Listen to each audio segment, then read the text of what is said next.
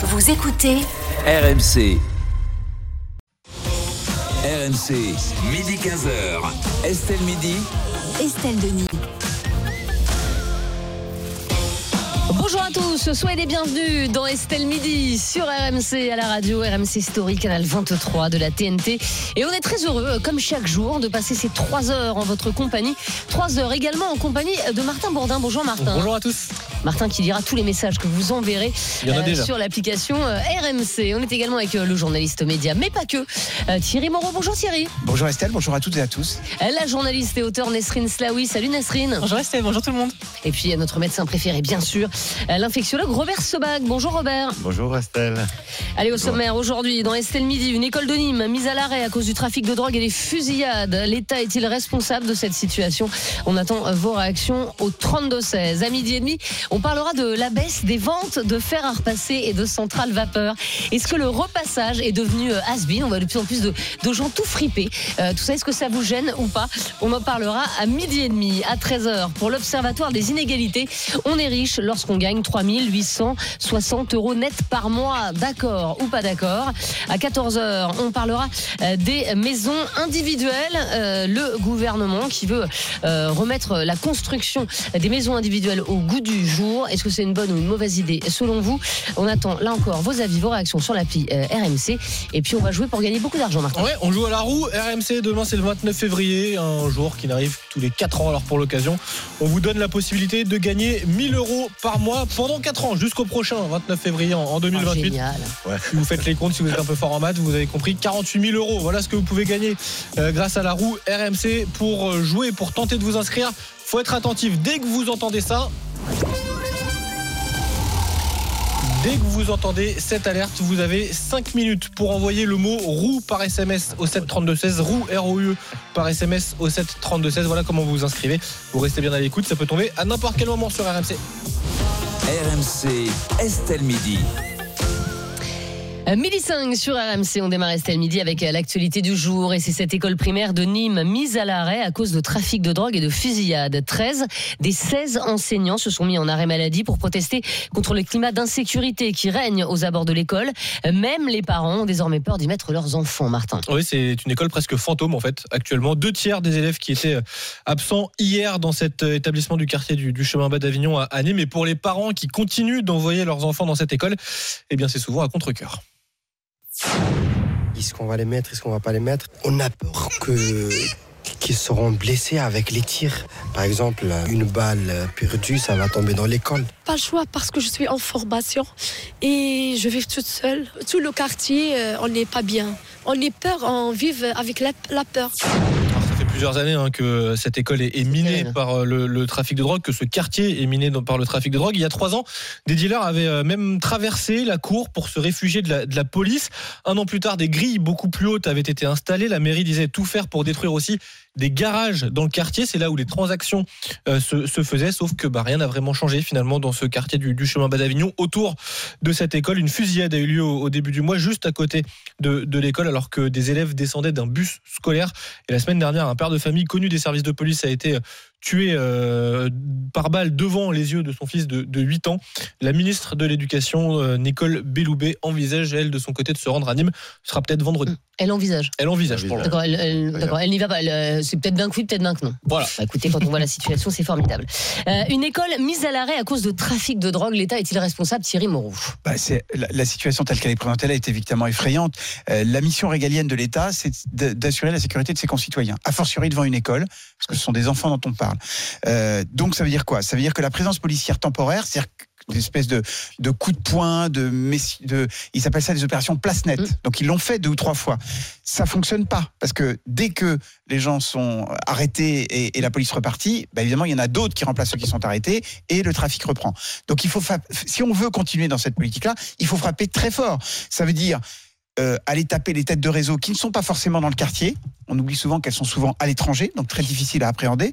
Donc il y a une vraie politique peut-être à mettre plus de moyens euh, sur, sur ce dossier, ou alors on change radicalement de, poli- de politique. C'est-à-dire qu'aujourd'hui, la répression contre le- les stupéfiants, c'est un milliard d'euros par an, et ça ne fonctionne pas. Donc peut-être qu'il faut réfléchir à d'autres choses, et c'est un autre débat. En tout cas, euh, il est clair que il faut, si, si on veut continuer dans cette voie-là, il faut une présence policière constante Mm. devant l'école pour ça. permettre aux enfants d'aller. pouvoir avoir un, un, déjà un policier en faction euh, Bah dans oui. cette école au moins quelques temps. Alors c'est les moyens, Le c'est que impôts. ce sera le temps qu'ils aillent ailleurs et puis après ça embêtera euh, d'autres d'autres Oui. habitants, etc. Mais Mais moi, moi, ce qui m'effraie le plus dans ces histoires, c'est que là, on parle d'Avignon, mais il y a aussi Nîmes. On connaît à chaque fois les groupes. Alors c'est Nîmes, hein, c'est le c'est Nîmes. chemin C'est bas Nîmes, d'Avignon, c'est le C'est quartier du c'est chemin d'Avignon, mais c'est Eh ben, à Nîmes, il y a quatre bandes qui se tapent dessus, Mm. dont deux qui sont séparées par une seule rue. Donc on sait où ils sont, on sait comment, on sait exactement qui ils sont et où ils sont.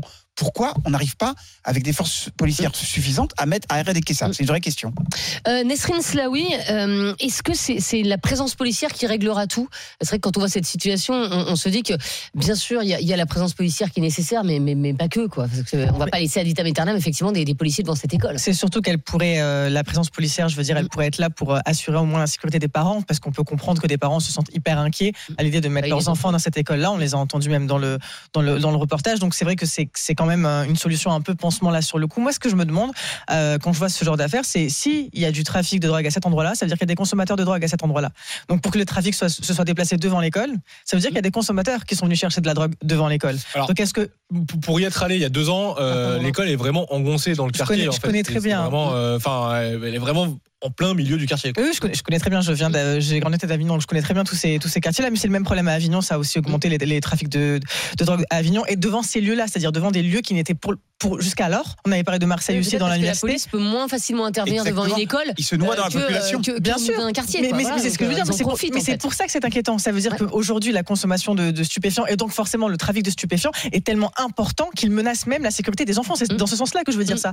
Et, euh, et évidemment que la, la présence policière, elle peut rassurer les parents, mais il faut le réfléchir sur du long terme. En fait, ce qui se passe, je, je- je vais citer notamment le travail de La Provence, qui est un journal local. Ce qui se passe, c'est que les, les, les jeunes enrôlés dans le trafic de stupéfiants sont de plus en plus jeunes. Donc, il y a dans les fusillades fusillades à Marseille, par exemple, la majorité sont mineurs maintenant. Donc, c'est-à-dire qu'il y a un vrai problème aussi social de comment on fait pour éviter que euh, des jeunes se retrouvent dans le trafic de stupéfiants, qui soient, qui, qui deviennent une menace pour les autres et pour eux-mêmes aussi. Oui, mais Donc, c'est une que question quand, de. quand, quand, euh, quand ils réussissent à se faire, ils ont 14 ans et à se faire 2, 3, 4 000 euros par mois, Mais- on, on peut pas, personne ne peut leur proposer cette solution-là. Non, mais, c'est- mais impossible. alors ça, après, il faut, il faut le vérifier en aussi. Mais, en allant à l'école. Mais, mais il, faut, il, faut, il faut le vérifier aussi, mais c'est pas forcément vrai quand on a des, des- de choses. Alors, je connais très peu le trafic de, de Mm. drogue, mais ce qu'on dit la Provence, en tout cas, c'est que euh, quand on se retrouve dans les, en mineur, on est surtout en train de guetter, on vérifie le passage Oui. de En policiers. fait, tu gagnes un peu d'argent, tu gagnes pas par plaisir. Non, non, mais bien sûr, mais c'est pour ça que je, non, mais c'est pour ça que je dis que pour Bah, résorber un l'école trafic. va, va, va pas payer les, les gamins pour aller à l'école. Non, non, bien sûr, mais ce que je veux dire, c'est qu'une question, c'est une question de réinsertion euh, sociale, c'est-à-dire c'est des jeunes en général qui sont abandonnés, soit qui sont dans des familles quand ils ont 12 ans, euh, monoparentales. normalement, leur place, c'est à l'école. Mais bien sûr, mais c'est ce que je dis, c'est-à-dire qu'il faut, il faut une politique globale, c'est-à-dire une politique à la fois euh, répressive pour euh, justement mettre une- en place de la sécurité pour les habitants et pour les enfants. La priorité, là, c'est de mettre la sécurité pour les enfants.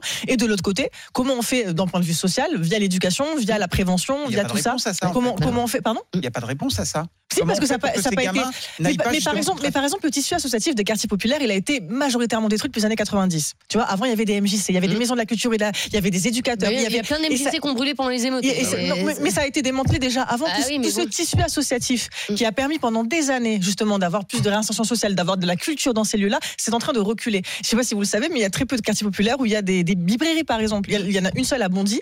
Euh, je sais pas si elle a survécu au Mm. Covid d'ailleurs, mais vous voyez ce que je veux dire, c'est-à-dire qu'il y a eu tout un démantèlement de la, du tissu associatif et des, des personnes qui travaillaient. librairies non plus en Qui- milieu qui- rural. C'est pour ça qu'il y a du trafic de drogue. Non, bien sûr. suffise, hein. Bien, bien sûr, mais c'est juste pas la librairie pas- qui fera qu'il y aura moins de non, mais c'est juste que ce que ce que je veux dire, c'est que la répression ne suffit pas s'il n'y a pas Mm. du tissu associatif, s'il n'y a pas de, de- du social en fait pour derrière Mm. proposer à ces jeunes déjà de les occuper, c'est-à-dire que la- le trafic ne soit pas la, pro- la proposition qu'on leur fait en priorité. Mais il y a de plus en plus de magasins qui ferment euh, aussi euh, dans, dans- dans ces quartiers parce que les, commerçants ne se sentent pas en sécurité, et même des magasins associatifs. C'est-à-dire des magasins qui sont censés euh, aider les habitants, etc., avec euh, des choses moins chères et tout. Et ces magasins sont obligés de fermer parce qu'il y a trop de violence.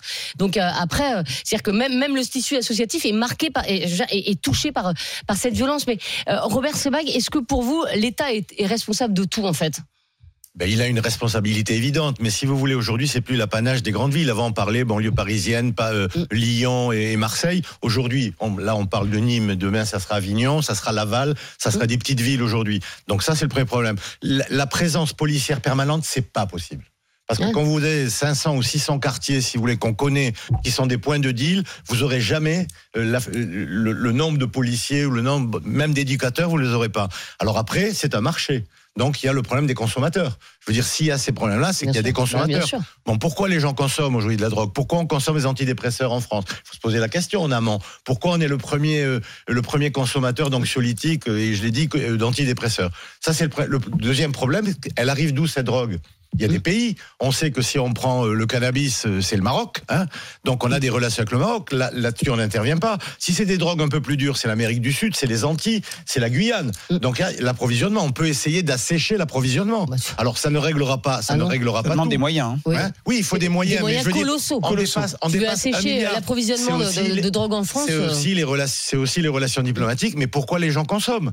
Alors, est-ce qu'on va mettre des, des- des contraventions aux consommateurs? Mais maintenant, il y a le, vous le faites par Internet, vous Bah n'avez oui. même plus besoin d'aller dans ces oui. quartiers. Bon, après, il y a l'oisiveté, effectivement, des enfants. Qu'est-ce qu'on leur propose? Et là, il y a les solutions, effectivement, éducatives. Mais ça suffit pas. Mais une présence policière unique, c'est pas possible. Ça sera, elle sera jamais permanente. Oui, vous allez trois semaines, ça s'arrête et puis ça repart après, parce qu'on peut pas laisser des compagnies CRS en permanence. Alors, je vous l'ai dit, hein, il y a 13 des 16 enseignants de cette euh, école du quartier euh, Chemin Bas d'Avignon à Nîmes qui sont euh, aujourd'hui en arrêt maladie. Et parmi ces, ces 13 enseignants, il y a Marie. Euh, Marie, ce n'est pas son vrai prénom. Elle ne veut pas donner euh, son vrai prénom, mais on l'a en ligne avec nous. Et merci en tout cas, euh, Marie, de, de témoigner. Vous faites partie de ces enseignants en arrêt maladie. Vous êtes en arrêt maladie euh, jusqu'au 10 mars. Euh, Marie, pourquoi est-ce que vous êtes mise en arrêt maladie Alors euh, déjà, je me suis pas mise en arrêt maladie. C'est mon médecin qui m'a D'accord, arrêté oui, bien euh, sûr. au vu de mon ex. euh, mais je, je préfère préciser parce que des fois il y a des amalgames. Et je précise aussi que nous sommes en accident de travail. Notre hiérarchie a reconnu l'accident de travail dû à, à tout ce qui se passe. Voilà. Donc pourquoi? Ben Parce qu'en fait, j'ai peur de retourner dans le quartier, tout simplement. Voilà, j'ai peur d'y retourner. J'ai peur que si j'y retourne malgré ma peur, mes élèves. Allô Oui, je vous Oui. écoute, Marie. ah oui, pardon. Euh, j'ai peur que mes élèves se mettent en danger en venant à l'école. Euh, c'est, ça fait partie de, de mes grandes angoisses. Donc euh, voilà pourquoi je, ne, je, je n'ai pas pu aller à l'école euh, lundi. C'est qu'en fait, quand vous allez à l'école, Marie, on le comprend, vous avez la, la- la peur au ventre. On, on parlait justement de ce trafic de stupéfiants qui se fait aux abords de, euh, de l'école. Est-ce que vous, euh, vous avez déjà assisté euh, Parce que si, les, si les trafiquants sont là, ça veut dire effectivement, comme le disait Nesrine, euh, qu'il y a des, des consommateurs. Donc, euh, est-ce que vous, vous avez déjà assisté à ce trafic, en fait? Alors, euh, Ah, Marie, on vous entend très mal. ah, Marie, là, c'est bon, c'est bon. Ne, ne bougez plus. Non, Marie, on va vous rappeler. euh, La, la- la ligne est très mauvaise. Marie, on vous rappelle euh, tout de suite pour, pour ce témoignage. Voilà, Marie, enseignante euh, dans cette Oh, école primaire de, de Nîmes, mise à l'arrêt à cause de, de trafic de drogue. On a également Fabrice, Fabrice euh, qui nous appelle de Nîmes aussi, qui est chef de projet informatique. Euh, bonjour, Fabrice. Bonjour. Bonjour. Alors, vous habitez juste à côté de, de l'école Georges Bruguier, hein, cette école mise à l'arrêt. Vous habitez à 15 minutes, je crois, de ce, de, de- de ce quartier. Euh, Est-ce que, Fabrice, ce quartier est devenu euh, pour vous une zone de non-droit? Mais oui, il est devenu, et il était déjà un petit peu avant. C'est-à-dire que ça fait 30 ans qu'on connaît que le quartier, il a des problèmes. Il n'avait pas autant de problèmes, on a laissé faire, et aujourd'hui, on paye les conséquences du laisser-aller euh, du quartier. Voilà. Mais- Et félicitations aux enseignants qui continuent à travailler, et ceux Bien qui sûr. sont en arrêt euh, euh, aussi. Euh, Fabrice, est-ce que euh, vous, par exemple, euh, vous allez parfois dans ce quartier ou vous préférez l'éviter? Non, on n'y va plus. on n'y va plus. Ma compagne est issue du quartier, elle y a habité pendant longtemps et Mhm. on n'y va absolument plus parce que, mais comme ceux qui y habitent, je pense que même ceux qui y habitent, s'ils pouvaient en partir, ils le feraient. Ils, ils subissent autant le problème que, que ceux qui en fait ont réussi à en partir et n'y retourneront jamais. Euh, le problème, il, est- il est un peu insoluble, c'est-à-dire que l'État est responsable. Oui. Est-ce que l'État aura les moyens et la capacité de le faire? Je suis pas sûr. Euh, honnêtement, aujourd'hui, on, on laisse faire les dealers, d'accord, mais on pourra probablement pas sauver tout le monde. C'est-à-dire que est-ce que les jeunes et les dealers d'aujourd'hui veulent être aidés? Est-ce qu'ils veulent sortir, comme on dit, ils, ils touchent euh, au minimum 4 000 euros par mois Euh, Est-ce que euh, aujourd'hui ils veulent en sortir? Est-ce qu'ils le feront? C'est pas du tout sûr. Voilà. Et la plupart subissent. C'est encore une fois une minorité ah bah, Les habitants subissent, c'est sûr. une majorité. Euh, Fabrice, est-ce que euh, quand vous allez quand même bah, aux abords de ce quartier, vous vivez quand même dans le coin, euh, est-ce qu'il y a beaucoup de présence policière ou pas du tout? Il y, en, a, il y en a régulièrement. Alors c'est pas vrai de dire que il y a que les CRS. Effectivement, bon, quand on fait, euh, on envoie les CRS, une compagnie, ça calme un peu, mais c'est pas, c'est pas grand chose. il y a des policiers tous les jours. Après, euh, ils les arrêtent les dealers tous les jours. On sait qui c'est, on les connaît, on les voit, ils etc. Et puis ils ressortent, et puis ils recommencent. Euh, donc après, on fait quoi? On met tout le monde en prison? Bah, Ça marche pas, on a déjà essayé. Hein. Euh, on les laisse dehors, bah, manifestement, ça marche pas non plus. Donc est-ce qu'il y a une vraie solution à ça? C'est pas dit. Alors, effectivement, on parlait de, de taper sur les consommateurs. C'est peut-être une solution aussi. Il y a plusieurs, probablement plusieurs leviers. Euh, si on met des grosses amendes, on parle de 200, je crois, la- l'amende forfaitaire aujourd'hui est à 200 euros, il me semble. Si on mettait 1000, 2000, ou qu'on mettait des gens en prison pour consommation, bah, peut-être que ça calmerait les gens. Je sais pas, il va falloir faire quelque chose. Oui, mais aujourd'hui, vous pour êtes, que les vous gens êtes plus obligé, euh, vous êtes plus obligé d'aller rencontrer votre dealer dans la rue. Voilà, hein, encore une ça, fois, bien il y, a- il y a les Uber euh, comme on dit. Vous pouvez, euh, vous pouvez acheter de la drogue sur Internet. Donc, euh, effectivement, il y a même plus besoin d'être là, euh, d'être d'être présent physiquement. C'est ça, c'est ça qui, qui est malheureux, quoi. Pre- Prenons l'exemple de pays, alors il faut pas encenser les États-Unis parce qu'ils font plein de bêtises par ailleurs, Mm. mais eux ils ont le droit de prendre au piège les dealers. C'est-à-dire qu'ils peuvent euh, s'inscrire sur une plateforme, dire ben voilà, je, je veux commander de la drogue, Ouais, avec des fausses identités. vient et crac, ils lui mettent les menottes. Ça, ils ont le droit. Ils ont le droit de faire les voitures volées, c'est pareil, mettre une voiture dans un quartier, quand la voiture est volée, crac, ils sautent dessus. Nous, on n'a pas le droit en France de piéger les gens. Donc, du coup, à partir de là, ben, on peut rien faire si ce n'est du flagrant délit. Alors, flagrant délit d'un dealer qui s'est pris en trottinette pour aller chez quelqu'un, c'est impossible. Et Mm. encore une fois, ce sera un mineur. On va lui dire, bon, ben allez, c'est pas grave, Ouais, on tape sur les doigts et dehors. Mm. Voilà. Merci beaucoup Fabrice, en tout cas d'avoir été euh, avec nous, Fabrice habitant euh, de Nîmes. On a retrouvé euh, Marie, Marie qui fait partie euh, des enseignants qui euh, euh, ont été euh, mis en arrêt maladie, euh, en fait suite euh, aux fusillades, suite au trafic de drogue devant euh, l'école euh, Georges Bruguier dans le quartier du Chemin Bas d'Avignon à Nîmes. Euh, Marie, euh, on, parlait avec vous il y a quelques instants avant d'être avant d'être coupé. Donc euh, votre médecin vous a mis en, arrêt maladie. Vous dites euh, voilà j'ai peur aujourd'hui euh, de me rendre de- de me rendre à l'école. Il y a beaucoup euh, d'élèves d'ailleurs qui vont plus à l'école. Mais c'est quoi la solution, Marie? Parce que vous allez revenir le 10 mars en fait d'arrêt maladie, mais j'imagine que la situation elle sera la même qu'aujourd'hui. Alors, est-ce que je vais revenir le 10 mars? Ça, c'est mon médecin qui verra, parce que si justement euh, je ne me sens pas en sécurité, s'il a- n'y a, pas la sécurité euh, autour de l'école, je ne sais pas si j'aurai le courage de revenir, clairement. Donc, euh, et la solution, est-ce que c'est à moi de la trouver? J'ai entendu un peu les débats pendant que j'étais en attente. Tout ce que tout ce qui est dit est vrai, c'est-à-dire que oui, ça semble colossal, oui, ça semble infaisable, mais au bout d'un moment, qu'est-ce qu'on nous propose pour nos 300 élèves et, et les personnels? Donc j'entends tout ça, mais nous on est au milieu. Donc euh, on peut pas juste se contenter de ce de, ce- de ces propos-là, de ces constats-là. Nous ce qu'on veut, c'est que chacun fasse son travail à son niveau, euh, trouve des solutions, peut-être des solutions aussi au niveau législatif pour euh, faciliter le travail des policiers, parce que oui, ils s'épuisent aussi, ils sont là les policiers, on les voit, on les entend. Ah, ils sont là, c'est ça que j'allais vous demander. ah oui, on, on entend le, le passage des, des policiers quand les, les dealers crient. Donc on sait que les, les policiers font leur travail. Ça, on n'a aucun souci là-dessus.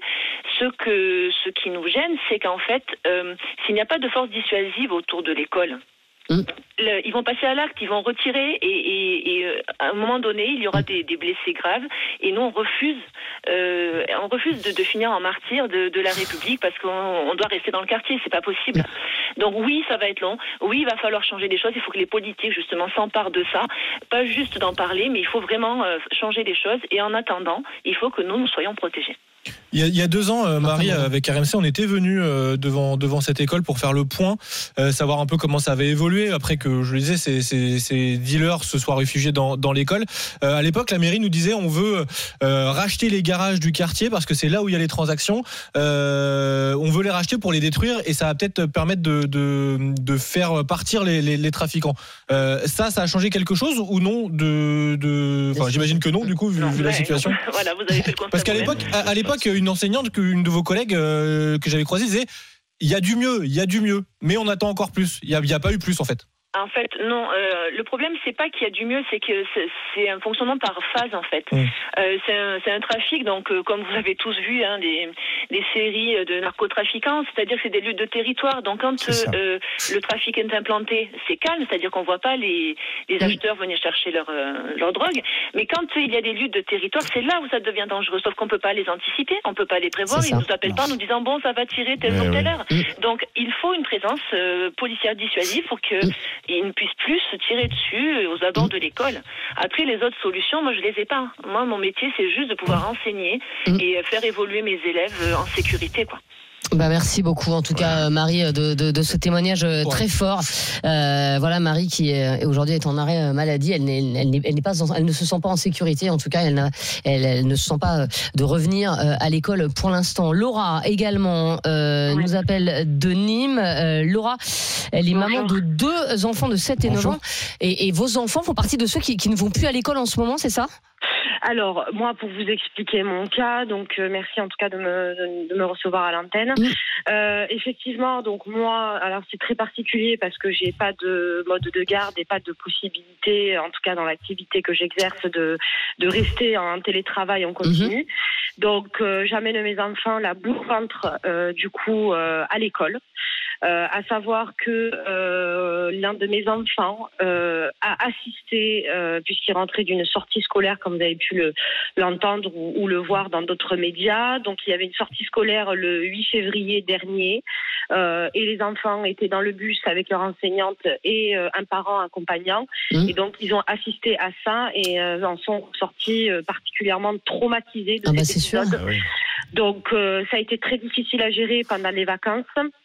Euh, là, le message en tout cas, parce que bon, le sous-préfet euh, ainsi que le DAZEN et puis euh, l'adjointe à l'éducation donc de la mairie euh, de Nîmes euh, sont, sont venus donc lundi. Euh, néanmoins, on, on- on ne ressent pas d'évolution en fait dans, dans, dans notre sécurité. Voilà. Aujourd'hui, euh, on peut se prendre une balle, une balle perdue donc à tout moment en tant que parent ou enseignant.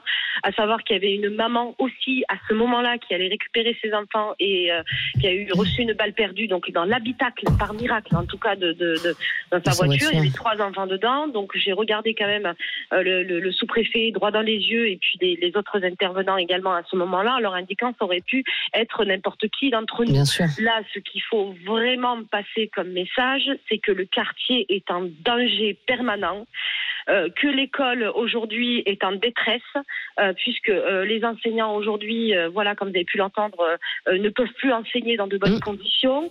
Euh, là aujourd'hui, il y a deux solutions. Donc, comme on- nous l'avons indiqué, euh, il ne faut pas euh, une police, euh, des, des- des équipes de police euh, de manière aléatoire, mais il nous faut des policiers. Oui, enfin, en il faut. C'est ça, et en Voilà. faction devant Police les- de devant, devant l'école, je- j'entends. Mais euh, là, Laura, ça veut dire que vos deux enfants de 7 et 9 ans ne vont pas à l'école là en ce moment. Euh, mais moi, mes enfants, euh, en tout cas, je les, j'ai- j'ai- je les ai mis euh, le lundi et le mardi. Voilà, D'accord. parce que je vous dis que je n'ai pas le choix. Néanmoins, j'ai eu un échange avec les parents. Euh, la plupart des parents, une grosse majorité, donc là, euh, il y avait euh, 35 élèves sur 251 Mmh. Ouais, bien sûr. Mmh. euh, qui sont présents actuellement.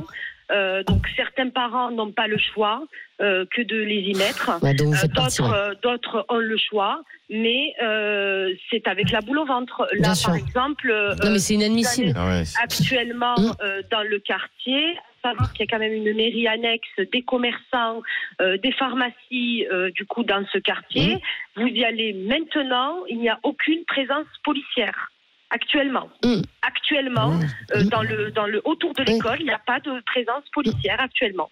Alors, ils à Nîmes, ils n'ont pas suffisamment euh, D'effectifs. euh, voilà, d'effectifs, effectivement. Euh, mais néanmoins, il faut trouver une solution. C'est où il y a euh, le, le- Oui. le nombre, euh, où, où il y a une, véritable présence policière, une véritable sécurité pour tout le monde, ou alors il faut délocaliser cette école, mais trouver une véritable solution.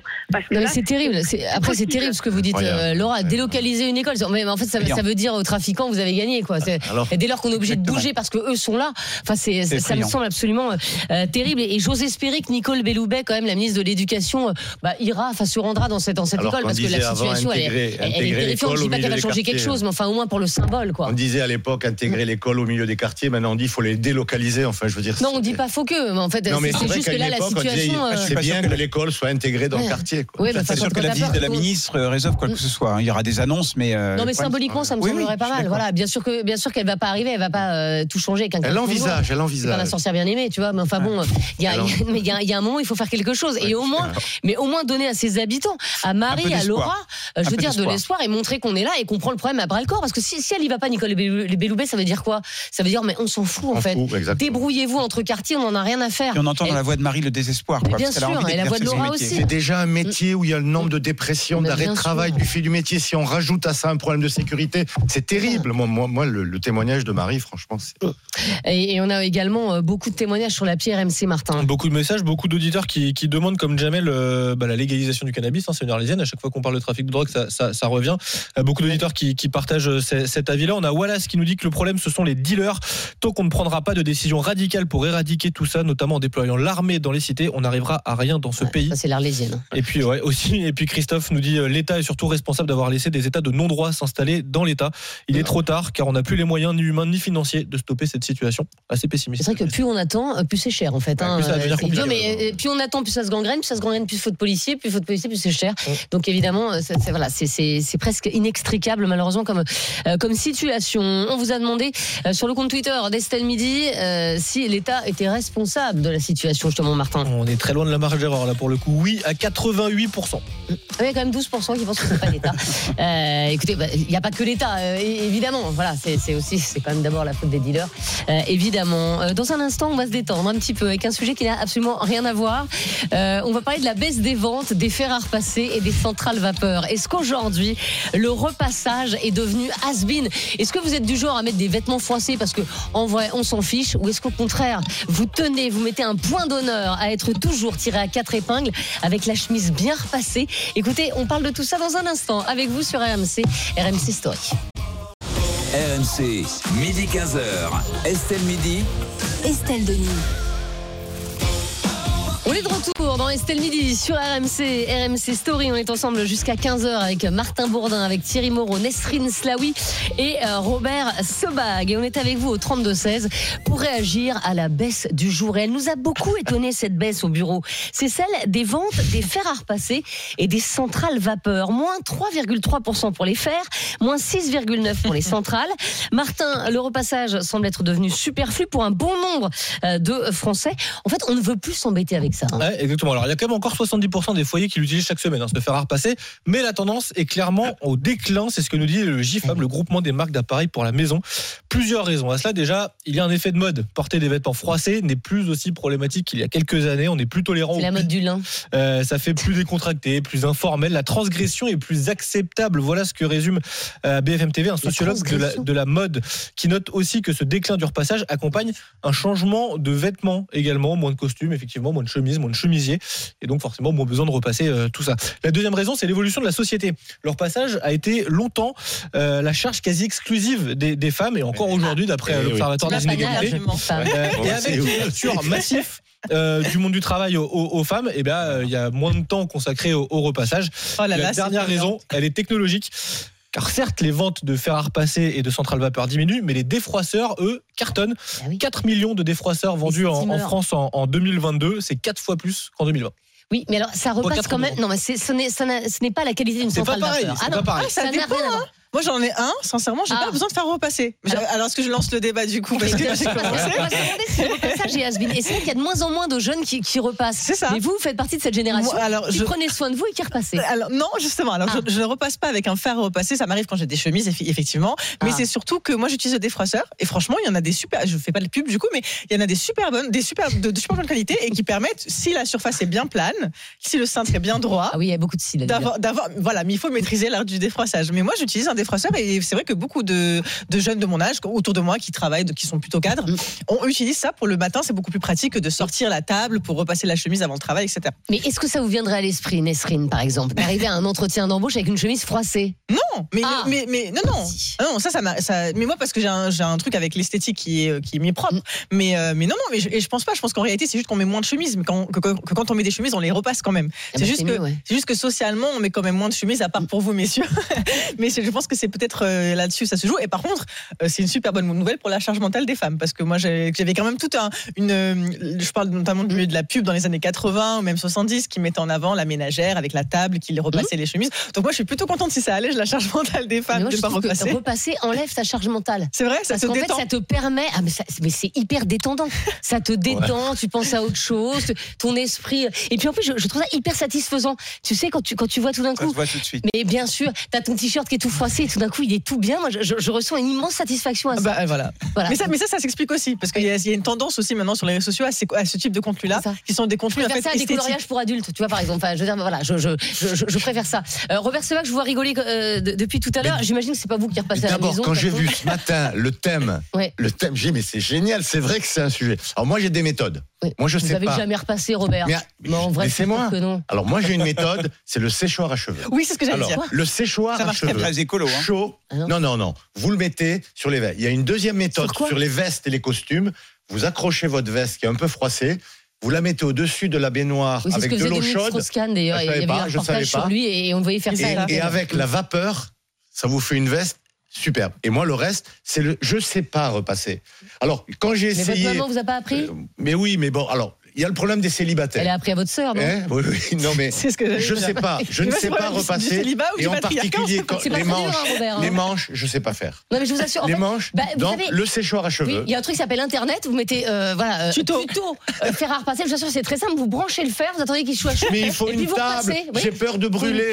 Bah oui, il faut une Eh table à non, repasser, non. Robert. Ah excusez-moi, mais expliquez-moi Maman, pourquoi maman vous. faisait ça très Non, bien. mais pourquoi vous, Robert, à 70 ans, vous ne savez pas comment on repasse alors que. non, non. Si vous voulez sur l'âge quand même, Estelle, vous trahissez quand même quelque chose en donnant mon âge. Mais non, j'ai essayé d'être gentil en plus. Euh, donc, euh, mais alors que n'importe quelle jeune fille de 15 ans sait comment elle re- sait comment on repasse. Vous, vous- vous comprenez bien qu'il y a un truc qui va pas quand même là-dedans. Non, c'est vrai, c'est vrai. Oui, Je suis voilà, ne je suis Il a avec reconnu, vous. il a Je suis d'accord avec vous, mais c'est vrai qu'il y a, il y a la tendance un peu froissée aujourd'hui. C'est bien d'arriver. Mais sur la bien. soie, Non, c'est pas bien. alors le lin, d'accord, ça peut. Mais la soie, si vous la repassez pas, vous pouvez pas la porter Oui, mais froissée. on, on met rarement de la soie. Enfin, je veux dire, c'est pas non vous, plus le mesdames, truc qui se met. arrive. euh, surtout, enfin, je vous ai jamais vu en, en négligé de soie, Robert. Euh, donc voilà. Euh, Thierry Moreau, est-ce que quelque part, ça reflète pas un petit peu une tendance euh, de la société, genre maintenant on se néglige, on s'en fout, euh, on utilise moins d'argent pour pour le Ah, maquillage, pour l'apparence, il y a de plus en plus Ah non, de- la- le maquillage, c'est une explosion. Euh, Depuis, non, mais- euh, depuis le tuto YouTube, la- l'industrie Euh, cosmétique, non, non, non, depuis les ventes de 2010, ça. ne cesse de, de baisser. Ah bon? Un peu moins avec la crise, euh, l'inflation et tout a fait que. on- Ah peut-être, mais parce que l'industrie cosmétique a eu un gros boom avec les réseaux sociaux justement. Mais pardon, j'ai coupé euh, Thierry. Mais, il y a quand même une, il y a quand même une tendance, à, oh, bah, c'est pas très grave. Le télétravail a accentué ça aussi. Le euh, repassage de ces vêtements, c'est une marque de respect par rapport à la personne à qui on se présente. Par rapport à autrui, on se présente proprement devant les gens. Euh, D'abord parce que la première image qu'on a de quelqu'un, elle est fondamentale parce que tout commence avec cette première image que vous avez. Mm. Et puis moi, j'ai pas envie de vivre dans une société de punk à, chi- de punk à chien débraillé, quoi. Enfin, euh, il y a un moment. euh, ben Là, non, ça- mais- là, oui. Alors, est-ce qu'on va pas un peu trop loin là? Mais enfin bon, je veux dire, il y a quand même une petite. euh, oui. Il y a un entre-deux, il y a un euh. milieu. Il y a un- mais- voilà. voilà, Non, mais moi, j'aime pas les gens débraillés, par exemple. Mais moi Bah, non plus. Et une chemise euh, sous une veste, si c'est pas repassé, c'est immonde. Enfin, c'est c'est c'est pas c'est pas propre. C'est pas même si elle est propre. Hein, ça n'est pas. Je sais pas. Il y y a quelque chose qui me choque. Et si quelqu'un en entretien d'embauche vient euh, euh, avec une chemise pas repassée, je ça ça m'ennuie. Vous le prenez Ça pas. m'ennuie. Bah, ça fait partie des éléments de, de, de réflexion, en tout cas. Il y a des gens qui n'ont pas bossé à télé 7 jours, ils savent toujours pas pourquoi, et maintenant ils savent que c'est parce qu'ils avaient une chemise. euh, Mais ils peuvent aussi venir avec un sweatshirt et, et un, et un t-shirt. Je, je ne dis pas qu'il faut un costume et une veste, Mm. mais je dis que quand on met une chemise, eh ben, il faut qu'elle soit repassée. Il faut se donner les moyens de sa politique. Martin Bourdin, des messages sur la pierre MC. Ouais, Nico par exemple euh, qui nous dit je repasse euh, en tant qu'homme dans mon foyer depuis toujours. La composition des vêtements a évolué, ce qui demande moins de repassage, c'est vrai. voire Oui, effectivement. La, mode est un peu plus Les chemises un peu plus gentille entre guillemets avec ceux qui n'aiment pas repasser. Et puis Philippe, lui pour lui la seule raison de ce déclin du repassage, c'est que les gens sont tous des feignants. Voilà ce que nous dit Philippe. Oui, mais, mais- mais je suis assez d'accord. Euh, on est avec Aïcha qui nous appelle d'Orléans et qui est auxiliaire parentale. Bonjour Aïcha. Bonjour Estelle, ça fait longtemps. Ben oui, exactement. Et alors Aïcha, vous faites partie euh, de ces gens qui, qui, qui n'en ont rien à faire du repassage en fait. Bah ouais, alors moi je suis pas punk à comme dit Thierry. euh, Moreau. non, mais non, il a été un peu loin, oui c'est vrai. Bon. J'ai poussé un peu le bouchon loin, je suis d'accord. Et franchement, non mais c'est ce que je disais euh, au, au standard. Moi mes vêtements ils sont pas froissés, il suffit de bien les étendre. De bien les étendre. Après, une fois que c'est sec, ben, on, euh, on les plie bien, on les Enfin, range. une voilà. chemise, vous avez beau l'étendre quand Alors, elle non, sort choirs. je- Non, voilà, c'est ce que je disais au standard. Euh, donc, il y a quelques années, quand j'ai eu euh, mon oral euh, pour rentrer à l'école d'éducateur, là, j'avais une chemise, euh, je l'ai repassée. Ah bah voilà. Parce que, la, parce que, bah non, mais parce que. Bah donc on est euh, d'accord. À l'oral, euh, l'apparence, ça compte quand même. On est d'accord. Mais sinon, euh, moi, la, la plupart de mes vêtements, ils sont pas du tout froissés. Hein. Franchement, mes t-shirts. euh, franchement. Mais vous avez un fer Aïcha? Oui, j'ai un fer. Il est bien. euh, franchement, la, la semelle, elle est nickel. hein. Il est encore dans le- il est- il est encore dans la boîte même, je pense. Ouais, ouais, il est dans la boîte. euh, non, non, il est en très bonne, très bonne conservation. euh, pas de souci. Mais non, et puis moi, je ne peux pas négliger. hein, mes vêtements, ils sont, de, ils sont pas Oui, mais- froissés. Mais Aïcha, là, là, là, c'est ce que vous faites aujourd'hui. Mais est-ce que, est- est-ce qu'il y a 10 ans, par exemple, vous, vous repassiez vos vêtements? Et est-ce que c'est nouveau de Ouais. pas repasser Ou est-ce que vous avez toujours fait ça? Non, moi j'ai toujours fait ça. Et Ah. même, euh, ouais, mais, euh, alors quand j'étais adolescente euh, et que j'étais en famille d'accueil, ma famille d'accueil, mais c'était la, la guerre avec elle, parce qu'elle a repassé tout de- du gant de toilette jusqu'au drap. Oui, mais j'adore. Alors, ah, tandis que moi. Un drap euh, repassé, ah hein. c'est Le drap repassé. c'est bonheur. Les chaussettes repassées en bonhomme. Oh, les chaussettes, formidable. ça se repasse, les Ah, non, non, chaussettes mais- Mais oui, mais Les slips repasse. aussi. Bah oui, oui, Ah oui. moi, c'était ça ma famille d'accueil. Elle repassait tout, tout, tout, tout, tout. Et moi, à chaque fois, je Du coup, c'est un trauma. euh, C'est ça ce que j'ai bien compris en fait. Vous avez arrêté de repasser parce qu'on vous a, on a Oui, trop repassé quand vous étiez enfant. C'est une rébellion. Voilà, c'est ça. C'est un acte de rébellion. l'overdose du repassage, en fait. Il y a toujours un truc, il y a toujours un truc psy avec le repassage. ça veut dire beaucoup. Il y aurait des livres à écrire là-dessus. Euh, merci Aïcha en tout cas euh, d'avoir été euh, avec nous. C'est toujours un plaisir de vous avoir dans, dans Estelle Midi. On a Christelle également qui nous appelle de Tourcoing. Et Christelle, elle est femme de chambre. Bonjour Christelle. Oui, bonjour. euh, Très Bonjour. heureuse de vous retrouver. Mais oui. Euh, je vous avais eu il y a quelque temps sur un sujet de consommation et je voulais vous remercier parce que vos collaborateurs m'ont donné beaucoup d'idées pour m'en sortir. Ah bah Voilà. super. Bah, je suis contente Christelle. Euh, À part ça, donc moi le repassage, je repasse mon uniforme de travail. D'accord. Je suis choquée quand je vois mes collègues arriver avec leur uniforme de travail Bien. froissé. Évidemment. Mais vous avez raison. Je suis désolée, mais au travail, on doit avoir une tenue. Euh, on- est le reflet de, de notre hôtel, de notre restaurant, euh, vis-à-vis de la clientèle. Maintenant, dans ma vie de tous les jours, je repassais mes petites robes d'été, euh, voilà, mais je pars passer mon t-shirt et mon jean, par exemple. Non, on est d'accord. Bah, le t-shirt, parfois il est tout froissé. Les jeans. Non, bah, Avec on les nouveaux suffit, maté- comme matériaux, disait votre auditrice précédente, il suffit de bien le pendre, il n'est pas spécialement froissé. Mais pour le travail, j'estime qu'il faut avoir une tenue impeccable. Et donc, moi, je vous dis, je suis choquée quand je vois mes collègues arriver, ils n'ont pas repassé euh, leur, euh, leur chemise, leur veston, euh, leur Mais le patron dit rien? Le, le patron leur dit rien? Bah non. Oh, C'est bizarre ça quand même. Parce que lui-même, le patron est débraillé, peut-être. Oui. Que normalement, c'est un Oui, bah oui, prérequis. il a- lui, il arrive aussi avec sa chemise froissée. mais- Ah bah voilà. mais moi, ça- alors, euh, euh, jeu de mots, mais moi, ça me froisse. Je suis d'accord. Je suis, je suis désolée, mais au travail, on, euh, vous, vous êtes à la télévision, euh, vous n'arrivez pas avec euh, votre, votre veston euh, complètement froissé. Non. euh, Je le repasse avant chemise. d'arriver à l'antenne. On a, on a un petit, euh, pour tout savoir, on a un dressing en fait euh, qu'on partage avec les filles de BFM et en Ah, fait on a, un- chanceuse. ouais, oui, oui, et, et dans ce dressing on a une petite table à repasser avec deux fers, deux petites centrales C'est vapeur. vous qui le donc- faites, c'est vous. bien, oui, oui, j'ai personne qui le fait. sais J'ai- pas, je pose la j'ai question. personne à mon service à, à- à RMC pour me repasser mes chemises ou mes, ou mes t-shirts. Mais non, j'ai même pas pensé à le demander. Vous voyez, euh, non. Mais Non, non. non, non, c'est un je, petit je plaisir. ça, euh, voilà. Alors, pour tous les jours, peut-être pas. Mais pour le travail, c'est très important. Il faut avoir. euh, on, on doit respecter euh, déjà l'entreprise qu'on représente oui, et respecter euh, son- le client. par rapport au client. Voilà. Alors bon, en plus femme de chambre, ah bah oui, évidemment. euh, bon, euh, je suis dans le ménage à longueur de temps. euh, Je supporte pas euh, une cuvette euh, sale, un gramme de poussière. Ou alors c'est peut-être des formations professionnelles. C'est ça. M- Mais en même temps, euh, oui, j'estime que pour le travail, au moins, il faut, il voilà. Eh ben, je suis entièrement d'accord avec vous, Christelle, et c'était une nouvelle fois, euh, eh bien, très cool de vous avoir dans Estelle Midi. On termine avec des messages. Martin, les résultats euh, de notre sondage, résultats très très attendus. David partage l'avis de, de Christelle. C'est un minimum de respect envers la clientèle. Nous dit David qui a bossé en restauration et qui travaille maintenant en, en supermarché. Si votre veste est mal repassée, vous prenez tout de suite une réflexion. Lila Belle, elle nous dit J'ai 60 ans, ça fait très longtemps que j'achète que des vêtements qui ne se repassent pas. Quand je me trompe et que je prends un vêtement qui doit être repassé, je trouve toujours une excuse pour ne pas le porter. Et puis, euh, et puis Julien, lui, nous dit La seule fois où j'ai vu quelqu'un utiliser un fer à repasser, c'est dans le Père Noël est une ordure. pas la même utilisation. pour des bonnes raisons. À déconseiller. Euh, exactement. Le repassage est-il devenu euh, has-been, Martin Bourdin Oui, pour 55% des personnes qui auraient Oh de consultation sur. Twitter.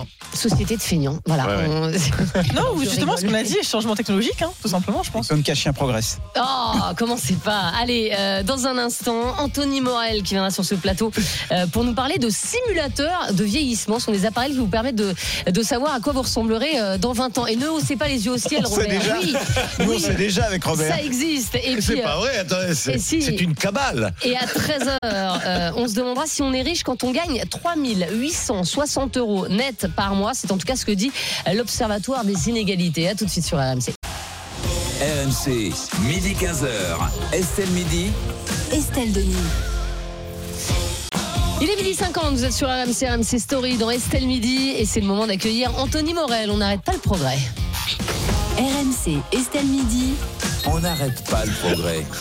Et Anthony, euh, vous êtes venu sur le plateau avec une tenue un petit peu particulière. On dirait que vous avez un gilet pare-balles, euh, vous avez des gants en cuir et des lunettes de ski et un casque sur les oreilles. Euh, Expliquez-nous cet accoutrement. Alors c'est pas c'est pas une tenue du GIGN, hein, ça Mm. pourrait y croire, mais non non, en fait c'est un, un simulateur de vieillissement. C'est une combinaison qui permet de ressentir physiquement ce que ça fait d'avoir plus de 80 ans. Alors, euh, faut entendre, hein, parce qu'il y a des gens de 80 ans qui, sont, qui pètent la forme, il n'y a pas Bien de sûr. problème. Mais il y a aussi des choses qui sont euh, inéluctables, la perte de masse musculaire, la perte d'audition, la vision qui baisse. Et en fait, c'est ce que va permettre de f- de- bah, d'expérimenter cette, cette combinaison. Alors, je la décris pour tous ceux qui nous, euh, qui nous écoutent. Euh, en gros, j'ai euh, d'abord des poids un peu partout, des poids au poignet. Euh, j'ai une chasuble lestée de 20 kilos qui me permet de, bah, de reproduire justement la perte de, de- de- de musculaire. J'ai les mitaines, ça c'est pour reproduire euh, l'arthrose, c'est-à-dire la perte de mobilité dans, les doigts. Si je veux prendre un verre ou écrire un mot sur un cahier, par exemple, c'est très compliqué. Euh, j'ai aussi euh, un casque. Alors je sais pas, je dois parler très fort parce que je vous entends très mal en fait. J'ai l'impression d'être complètement isolé, un peu comme si j'étais dans une bulle ou sous l'eau. Et puis j'ai des lunettes qui vont euh, bah, donner la sensation de, de- du jaunissement du cristal. Alors là, je vois tout jaune, un peu Ça trouble. vieillir, hein. Bah, ça donne.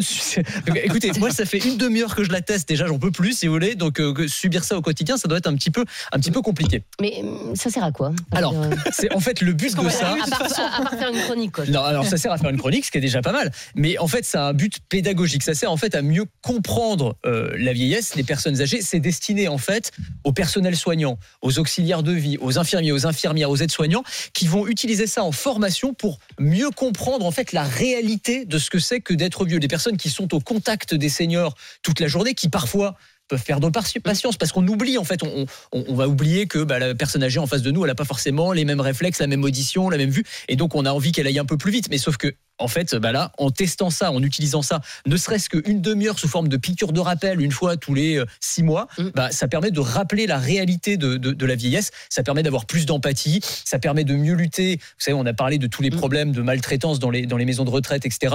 Ça permet aussi, alors je dis pas que c'est une solution miracle évidemment, mais c'est un outil parmi plein d'autres qui permettent en tout cas de, de- de mieux lutter contre ces phénomènes-là.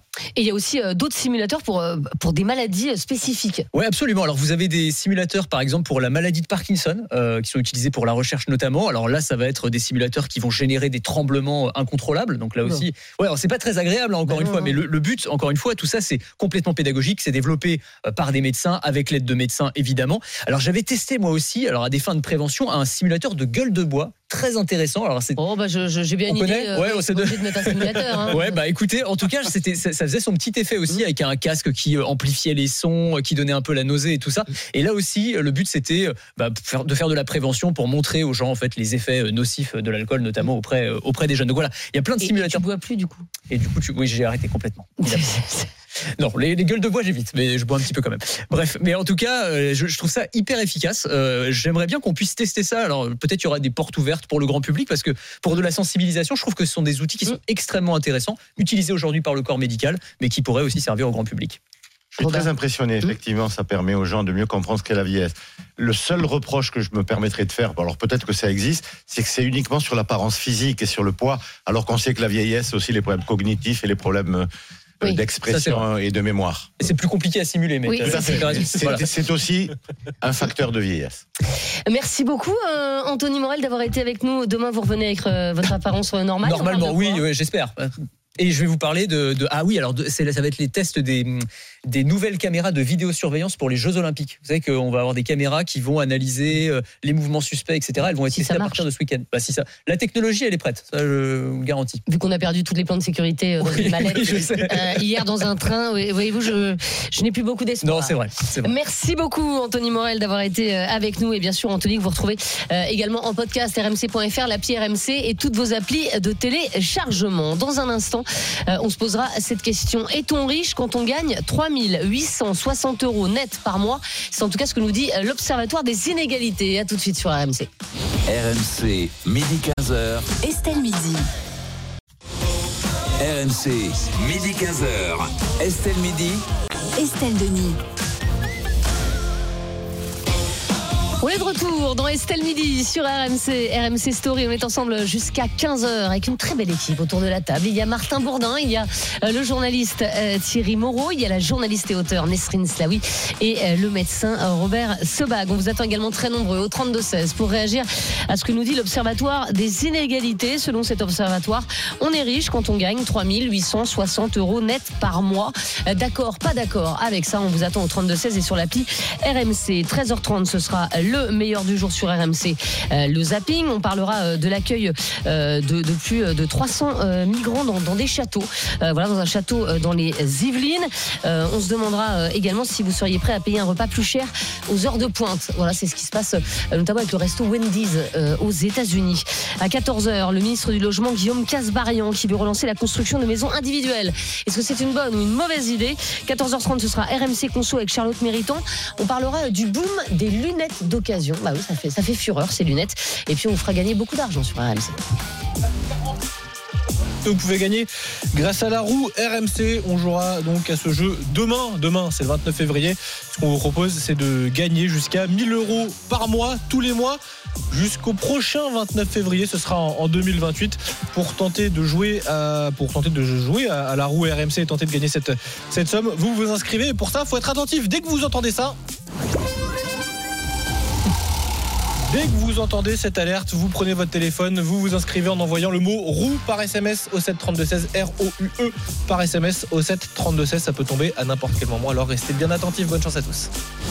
RMC, Estelle Midi.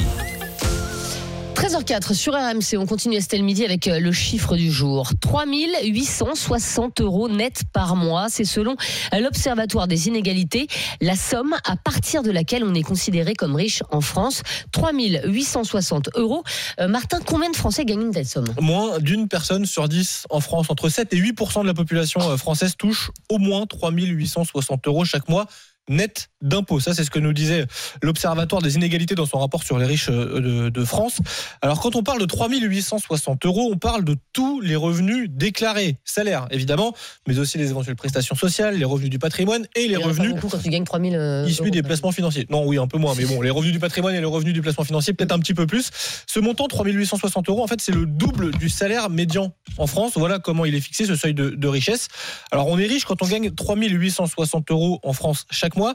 Si on vit seul, évidemment, la composition des ménages et l'âge des enfants fait bouger ce seuil de, de richesse. Si on est seul avec un enfant de moins de 14 ans, donc parents célibataires avec un enfant de moins de 14 ans, il faut euh, gagner 5018 euros par mois pour être considéré comme, comme riche, 5790 euros par mois pour un couple sans enfant et 6948 euros pour un couple avec enfant, avec un enfant de moins de 14 ans. Alors, est-on riche lorsqu'on gagne 3860 euros par mois Nesrine Slaoui. Alors oui, malheureusement, euh, c'est un peu triste de le dire comme ça, mais c'est le cas parce que le, le- on est quand même dans un pays qui s'appauvrit beaucoup. Le, revenu médian, c'est-à-dire le nombre de personnes qui vivent avec euh, Au-dessus, de ce chiffre-là et en dessous, c'est euh, 2100 euros en France. C'est très très peu. Ça veut dire qu'on a la moitié de la population qui vit avec 2100 euros, euh, enfin moins de 2100 euros. Il y a aussi le chiffre, par la exemple, moitié de des la population qui vit au-dessus. hein. oui, oui, bien sûr, mais, mais, en, mais en dessous, non, mais je veux dire, avec 2100 euros, euh, surtout en temps d'inflation, on fait pas grand chose. Donc, pour se, pour se rendre compte que c'est pas, euh, c'est pas si exorbitant que ça, je veux dire, comme, comme revenu médian. Et on a aussi, euh, c'est un chiffre qui est souvent euh, sorti, mais on a 40% de la population qui est non imposable, c'est-à-dire qui ne gagne suffisamment pas de revenus pour être imposé. Donc, ça montre bien qu'il y a une disparité, en tout cas, de, des revenus. C'est-à-dire qu'il y a des gens qui vont gagner très, qui vont gagner beaucoup d'argent, des gens qui vont gagner très peu. Et la classe moyenne, la classe qui est au milieu, elle a tendance à disparaître de plus en plus, notamment en temps comme ça d'inflation. Et, euh, et c'est intéressant, justement, que, que Martin ait précisé justement qu'il y avait la différence entre les personnes qui vivent seules, etc. En, bien réalité, sûr. en réalité, euh, c'est quand même euh, dans les dans les zones urbaines, il y a quand même beaucoup de personnes qui vivent seules et qui décident justement de se mettre soit en colocation, soit qui vivent avec leur conjoint, justement pour pallier à ce, à ce manque d'argent-là. Donc, euh, donc c'est un chiffre moi que, que, que je trouve bizarrement euh, bas, alors que je sais que c'est très très riche Bah oui, pour c'est- beaucoup de c'est- gens. Oui, c'est mais, pour ça mais, que- mais en réalité, mais ça dit beaucoup aussi de l'état de la société française. En fait, c'est c'est ce que je veux dire. Si on est riche que- à 3840 Quand on vit seul, euh, on précise quand on vit seul. 2860 euros, euh, enfin, Ça veut dire Mais- quoi Euh, François Hollande, on se moquait de lui quand il, quand il 4000, disait on est riche à 4000. 4000. Donc, alors, c'est-à-dire qu'on on a encore baissé le curseur. Mais, mais ça a toujours été le cas. Je crois que c'est un, chiffre. Avant, c'était 3600. Enfin, ça a toujours été à peu près autour de ces eaux-là. C'est juste que dans notre perception, la richesse, c'est forcément les millionnaires. C'est-à-dire qu'on voit forcément des, des sommes exorbitantes, mais en fait, il y a, vu l'état de la société française et de, des inégalités euh, financières, c'est la réalité. Et en plus, euh, donc là, ce que j'ai compris, c'est qu'il y a quand même la prise en compte des patrimoines. Mais en France, ce qui marque le plus des inégalités en, en termes d'argent, c'est les inégalités de patrimoine en réalité. Donc, euh, donc voilà, c'est un, chiffre qui est euh, qui dit en, en réalité la disparité des revenus en France. Ça veut dire quoi être riche pour vous, Robert? Mais c'est exactement le que problème, c'est la quoi. définition. Mm. Oui, non, non, mais c'est la définition du mot riche. Ça veut dire quoi? Ça veut dire ne pas regarder euh, systématiquement les prix en disant bon, je peux payer. Mm. C'est se payer des vacances, c'est euh, euh, une école privée ou des cours particuliers pour les enfants. C'est quoi être riche? Pour moi, je pense dire que le mot il est complètement galvaudé parce que quand on regarde exactement les chiffres, vous l'avez dit, 2100 euros. Être pauvre, c'est la moitié de 2100 euros l'âge médian. Ça, c'est la, ça, c'est la définition de la pauvreté. La définition de la richesse, c'est le double du salaire médian. Ça veut dire la définition de la richesse, ça veut dire quoi? Et si on est si on est en province et si on est à Paris avec la même somme d'argent, C'est pas la même chose parce que le coût de la vie est supérieur, les loyers les loyers sont supérieurs. Après il y a le nombre d'enfants. Qu'est-ce qu'on veut faire de ces enfants? On veut les habiller comment? Enfin il y a un certain nombre de choses. Il faut faire attention aux mots riches parce que riche, je pense que les gens c'est pas 4000. Quand on dit riche, ils se disent voilà, il a une super bagnole, il va il va à l'île Maurice, euh, il fait ceci, il fait cela, bon, un, un certain nombre de choses. Donc Oh, pour les plus moi pauvres, je trouve que hein. je trouve que 4000 euros par mois pour un célibataire ou 5000 avec un enfant, c'est pas vraiment être riche, c'est être à l'aise. C'est le mot riche qui me choque. C'est être ça. à l'aise. En- en fait, C'est ne pas mot- regarder sans arrêt de, de euh, sur la nourriture, de sortie, ne pas le compter, cinéma. en fait. C'est ne pas à C'est chaque ne fois se pas dire attends, compter, est-ce que pas j'ai être les là moyens? Ou pas Tu te poses pas de avec, questions. avec en fait. l'établissement d'un budget extrêmement strict, c'est ça. Ju- ju- Juste Ne une petite pas- précision, pas le salaire, avoir le salaire médian en. France, donc le salaire, Bourdin. euh, 50% de la population gagne plus, 50% de la population gagne moins, c'est moins de 2100 euros, c'est plus autour de 1900 euros désormais. Ah bon? Ok. D'après l'INSEE, en, l'INSEE en 2023 dit Ça diminue 1850. alors, ça Ah, diminue. moi j'avais vu sur le, le site vie public, il disait que c'était 2100 euros par mois en L'INSEE en 2022. novembre disait 1850. Ok. J'avais le même chiffre. Ça veut dire qu'il y a aussi un tassement des, des- Ouais. des salaires et c'est bien ça le, le- le problème en France. Est-ce que finalement c'est une très mauvaise nouvelle, euh, Thierry Moreau, de se dire qu'on est riche aujourd'hui avec 3860 euros quoi? Alors, c'est pas une question de mauvaise nouvelle, mais en fait, on plaque un mot valise. Voilà. Plus à connotation péjorative, parce qu'on sent bien quand on emploie le mot riche, Ouais. qu'il y a un peu côté stim- En France. D'ailleurs, tu dis jamais je suis riche, je, gagne bien ma vie. Voilà. En France. Et on colle ça sur une statistique qui est effectivement euh, factuelle, c'est-à-dire qu'il y a une toute petite minorité de la population française qui gagne plus de 3850 euros. Donc effectivement, c'est, ça peut être euh, euh, éclairant. Après, moi, je pense comme Robert, ça dépend si on, au fin fond de la Creuse, avec la même somme, on vit pas pareil qu'au cœur de Paris. Euh, Ben oui. on- on- quand on a quatre enfants, on vit pas pareil que quand Ben on est tout en étant célibataire. Une femme seule avec quatre enfants, elle ne va pas pareil qu'une femme seule Mais, sans enfants. mais les revenus sont de toute façon plus élevés à Paris que dans le, le milieu rural aussi. Oui, mais là, Oui. oui, Ah, il y a des gens qui gagnent pas grand-chose à Paris. Là, c'est assommé. Là, c'est cette somme-là. Ouais. Là, on parle du privé. hein. Oui, oui, mais, Le- Oui. le- Attention, non, mais, non, mais là, là, Nesrine, le truc, c'est 3860 euros. Effectivement, tu Peu vis pas pareil euh, à Limoges qu'à Paris. Ben oui. Ça, voilà. Oui, bien sûr, Et mais, surtout, mais c'est rare de gagner on- 3800 oui, euros. on trouvera toujours autour de soi quelqu'un de plus pauvre que soi, et euh, on trouvera aussi quelqu'un de plus riche. À part Bernard Arnault, qui lui trouvera pas quelqu'un de plus riche Elon que lui Musk, parce que mais il est Ouais. numéro un mondial. mais euh, sinon, tout le monde trouvera quelqu'un de plus riche que lui. Donc c'est, moi, c'est surtout ce mot valise. Moi, j'aime On plaque pas. à toutes les sauces. Et euh, je trouve que quand François Hollande avait stigmatisé euh, en disant euh, à 4000 euros on est riche, c'était une erreur de communication parce que euh, effectivement, il y a des. Moi, je préfère quelqu'un qui gagne 10 000 euros par mois et qui ne l'a pas volé, qui a beaucoup travaillé, Mm. à quelqu'un qui en a gagné 6 000 et qui en a volé la moitié, enfin ou qui n'a pas, qui a pas des comportements euh, euh, safe, qui est un, un chef d'entreprise qui paye pas ses salariés, etc., etc. Moi, c'est plus la façon dont on a gagné l'argent qui, qui, qui me qui me qui m'importe. Mm. Euh, est-ce qu'on a est-ce que c'est le fruit de son travail Auquel cas, il y a rien à dire.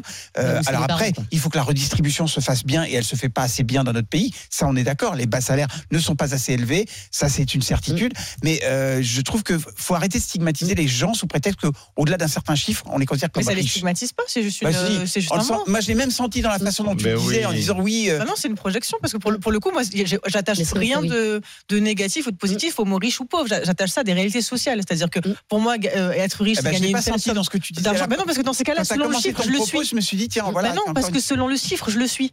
Donc ça marche pas. C'est-à-dire que je peux pas m'auto-stigmatiser en disant bah, il faut juste avoir conscience qu'on a des privilégiés qui vivent euh, dans des dans des villes euh, plutôt euh, urbaines, qui ont accès à certaines sphères professionnelles et donc on gagne plus d'argent que la majeure partie de la société française. Et c'est ok de le reconnaître. En fait, je- sinon je me stigmatiserais moi-même. Bon après il y a des mois où je gagne en dessous, ça dépend parce que je suis indépendante, donc ça dépend le- de ce que je gagne dans le mois. Mais c'est c'est pas du tout pour moi. Je n'attache pas ça à du négatif ou du positif. J'attache ça juste à une y a réalité de gens qui sociale. le font en tout cas.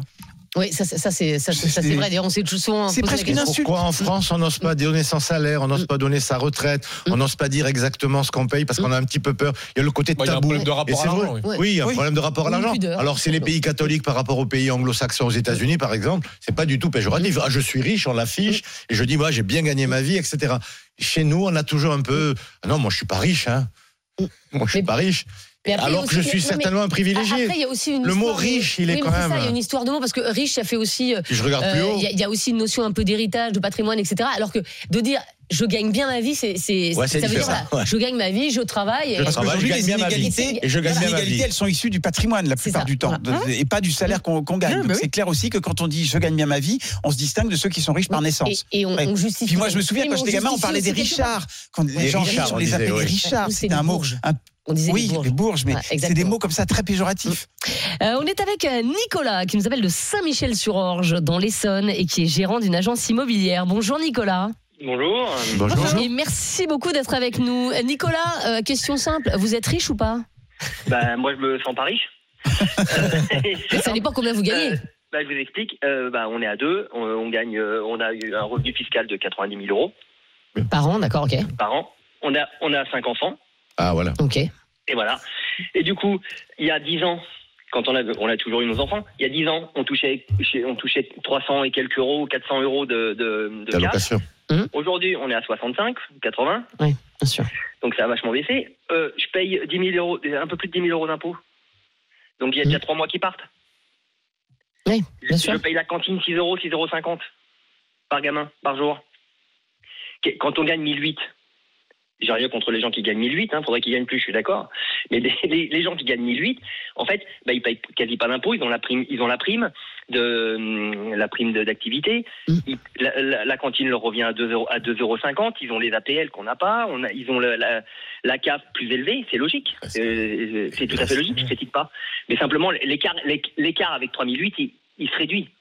Oui, parce que, la, oui, parce que la, la redistribution, contrairement à ce qu'a dit Thierry Moreau tout à l'heure, la redistribution en France, elle est, elle est extraordinairement bien faite. Les, les salaires ne sont pas assez hauts, mais la redistribution en France euh, marche Je suis extraordinairement vous. bien. Je dis juste que les inégalités, elles sont issues du patrimoine. Oui, C'est mais, mais que t'as j'ai dit tout à l'heure, la redistribution c'est mal, et ça tu peux pas dire ça parce qu'en fait, il y a, il y a justement les inégalités euh, sont, sont, sont en tout cas. Non, j'ai dit que les bas salaires n'étaient pas assez élevés. Oui, mais t'as Surtout t'as parlé de redistribution avant. Euh, oui, Martin. Si ça peut rassurer Nicolas, en tout cas, d'après l'Observatoire des inégalités, euh, a priori, vous n'êtes pas forcément considéré comme riche, puisque ce que nous dit euh, l'Observatoire des inégalités, c'est que pour Bah être que t'es à 7 000, considéré ils- comme, ils sont à comme- 7 000 à ouais, deux. bah, ils sont à 7 000 à 2, mais pour un couple avec trois enfants, dont un de moins de 14 ans, faut gagner plus de 10 800 euros. Ce que nous dit l'Observatoire des inégalités. Oui, donc avec riche. 5 enfants, Donc évidemment, avec ouais. 5 Ouais, enfants et 7 000 euros, a priori, on peut considérer que l'Observatoire des inégalités, désolé Nicolas, ne vous, n'êtes pas riche. Bah, vous n'êtes vous n'êtes pas riche pour l'instant. Nicolas, mais quand les enfants partiront de la maison, vous risquez de le devenir. Mais non, je suis d'accord, mais on est aisé, comme, dit, comme disait Oui, Robert. exactement. Ça. Voilà, on est aisé. On a, qu'est-ce qui nous, a- avec un salaire comme ça, qu'est-ce qui nous aide plus que les,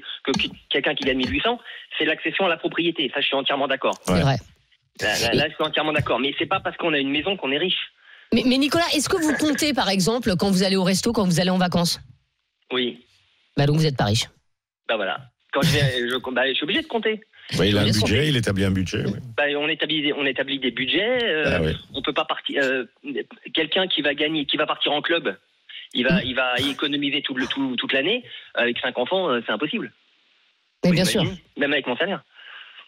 Bah, bah donc, écoutez, Nicolas, je suis au regret de vous dire que vous n'êtes, euh, n'êtes pas riche. Voilà. Vous étiez arrivé dans l'émission en disant je suis riche et vous repartez, eh bien, en, en vous disant que bah, finalement non. Euh, donc voilà. Donc euh, les classes moyennes se, se réduisent, se réduisent, se réduisent. Quoi. C'est clair. Merci beaucoup, Nicolas, en tout cas, d'avoir été euh, avec nous. Et on a, on a des messages hein, sur l'application RMC. Des messages de riches ou pas euh Bah, Eric, par exemple, qui nous dit Ah bah mince, je suis riche. Je bosse beaucoup, je vis chichement par choix et je ne savais pas que, que j'étais riche. Visiblement, il gagne plus de, de 3 on lui a 860 appris euros par, mois. On lui a appris. Puis il y a Laetitia qui partage un peu finalement la, la vie autour de, de cette table. hein. Être riche n'est pas simplement un niveau de revenu, c'est aussi un niveau de vie, un lieu de vie. 3 800 euros pour une personne seule ou 5 000 euros pour un couple. Ce n'est pas de la richesse. Être riche, ce n'est pas avoir besoin, c'est ne pas avoir besoin de compter. Il ne faut pas confondre être riche et être à l'aise. Alors, notre invitée sur ce débat, euh, c'est Anne Brunner. Elle est directrice des études de l'Observatoire des inégalités. L'Observatoire des inégalités qui nous dit donc euh, qu'on est riche à partir de 3 860 euros net par mois. Bonjour Anne Brunner. Bonjour. Et il fait beaucoup parler, hein, ce, ce rapport de l'Observatoire des, euh, des, des inégalités. Et, et c'est vrai qu'on n'est on n'est pas tout à fait d'accord avec vous sur le terme riche, quoi, en fait. Est-ce qu'il n'y aurait pas un autre terme plus approprié? Ah bah c'est intéressant en effet. En France, on a beaucoup de mal à prononcer euh, ce mot-là. Euh, et nous, on propose euh, d'appeler un chat un chat et de se poser la question du seuil. À partir de combien on est riche Parce que la statistique publique, l'INSEE, a bien un seuil de pauvreté, mais pas de seuil de richesse. Euh, avec un grand consensus autour du fait qu'on va désigner les pauvres comme les personnes qui sont beaucoup moins pauvres que les classes moyennes. Et donc on propose la même démarche pour les riches, considérer qu'on est riche quand on est beaucoup plus riche, deux fois, c'est notre proposition, que euh, les classes moyennes. Il y a une petite précision que je voudrais apporter par rapport aux explications que vous avez données, qui étaient limpides à mon avis. Hein. tout à fait. En effet, on tient compte du nombre de personnes dans, la, dans le ménage. On tient compte aussi des impôts. Ce sont des revenus après impôts, hein, ce qui répond peut-être à certaines des objections euh, qui ont été faites notamment par Nicolas quand, euh, euh, quand il donnait euh, ses revenus, il me semble, avant impôt. Oui, Voilà. parce que, de toute façon, maintenant, avec l'impôt à la source, en fait, souvent, on donne son revenu net et, et plus son revenu brut, comme c'était le cas avant. Oui, oui. Alors en effet, on, on tient compte du coup de tous les revenus du travail, euh, des retraites pour les retraités, et puis aussi euh, euh, des loyers encaissés quand on est propriétaire de logements mis en location, euh, voilà, des intérêts ou des dividendes qu'on peut toucher quand on est propriétaire d'un capital financier, ce qui se trouve beaucoup plus fréquemment chez les riches que chez les autres. Euh, Alors, est-ce que, est-ce que, voilà, est-ce que 3860 euros, euh, euh, ça désigne des riches ou des personnes aisées, hein, ce qui ressortait un petit peu de, de votre débat. Eh bien, nous, ce qu'on voudrait souligner, c'est que quand on gagne plus de ce, ce- montant pour une personne seule après impôt, on appartient aux 7% les plus riches. Ça veut dire que probablement parmi les auditeurs et les auditrices qui nous écoutent, il y en a une immense majorité qui se situe euh, en dessous, 93% dans la société euh, française. Et bien, si on n'est pas riche à ce niveau-là, ben, il faut nous dire euh, voilà ce qu'on est. Mais, mais, euh, mais Anne, Anne Brunner, c'est quoi pour vous être riche? Parce que en fait, est-ce qu'avec 3800 pa- euros par mois, euh, on peut acheter une voiture de sport? Euh, Par exemple, souvent, euh, on se dit, bah, tiens, quelqu'un qui est riche, euh, il roule en Porsche ou en Mercedes. Alors peut-être qu'on a tort, mais en tout cas, c'est un peu euh, l'image. On a l'image aussi du riche qui va partir effectivement euh, au ski à Courchevel et, euh, et en vacances aux Seychelles. Et avec 3860 euros par mois, c'est impossible d'avoir tout ça. C'est pas possible, quoi. Donc en fait, c'est-à-dire qu'on on est un peu obligé de, de réduire les prétentions des riches, quoi, quelque part. Alors, ce que vous soulignez, c'est qu'au-dessus de ce seuil de richesse, mais il y a des riches beaucoup, beaucoup plus riches. au-dessus du seuil, ça monte très, très haut, avec euh, des styles de vie, en effet, tout à fait euh, extraordinaires, euh, hors du commun, finalement, en fixant notre seuil euh, à, à ce niveau, on, on désigne plutôt une catégorie qui se distingue du reste de la population euh, parce qu'elle a une vie confortable. Vous l'avez dit, hein, on compte pas, on peut partir en vacances, euh, on peut euh, être propriétaire de son logement, etc. Et on se distingue du reste de la société avec des privilèges dont on se rend pas toujours compte, notamment quand on habite la capitale, qu'on est entouré de cadres, de journalistes ou euh, de responsables politiques. On en oublie finalement la composition sociale du reste de la société et les modes de vie aussi. Hein, alors, on pourrait aussi s'interroger sur une définition de la richesse en termes de mode de vie. hein. On se pose la question dans notre rapport. Est-ce que c'est avoir une femme de ménage? Est-ce que c'est pouvoir partir en vacances plusieurs fois dans l'année Est-ce que c'est être propriétaire de son logement et peut-être pour certains euh, euh, d'une piscine ou d'une résidence secondaire Tout ça est, est discutable, bien sûr, mais ça permet, euh, à notre sens, de faire avancer le débat et surtout de montrer que dès ce seuil, on se distingue déjà, même si bien sûr le 1% le plus riche il est immensément plus riche que ça. Alors, euh, restez avec nous, Anne Brunner. On, on a Denis euh, qui patiente au 3216, qui nous appelle de Bourges et qui est technicien informatique. Bonjour Denis. Oui, bonjour euh, Estelle, bonjour à toute l'équipe. Et vous voulez réagir sur ce débat, Denis Allez-y. Ok, ben moi je, je trouve que vu le contexte euh, inflationniste, je trouve que à 3800 euros, on peut être, on peut se considérer comme riche, hein, parce que par rapport à ce que vous avez dit au taux de des, des, des 7% seulement, hein, si j'ai bien entendu, euh, qui, qui, qui touche cette somme-là. 7 à 8%. Euh, on peut, oui, oui, bah, 7 à 8 voilà. euh, Je trouve que c'est quand même non seulement euh, privilégié, même je trouve, euh, vu le contexte. Ah, mais euh, privilégié, c'est pas la même chose que riche. personne en plus, par- pardon? Privilégié, c'est pas la même chose que riche. Tout le monde est d'accord pour dire qu'à Bah, c'est- c'est 3860 lié euros, on est privilégié. C'est lié quand même, Estelle. C'est lié parce que Oui, mais- si, si on est plus aisé, on est on est privilégié, quoi. C'est logique, quoi. Je veux dire, Oui, mais on a ça, de, je suis- de je suis- pouvoir d'achat. Ça dépend ce qu'on fait, ça dépend Mais je suis d'accord avec vous, mais pour moi, 3860 euros, par exemple, euh, vous êtes privilégié, ça, mais il y a, et au-dessus de 3000 euros, vous êtes privilégié, il y a, il y a aucun, aucun doute.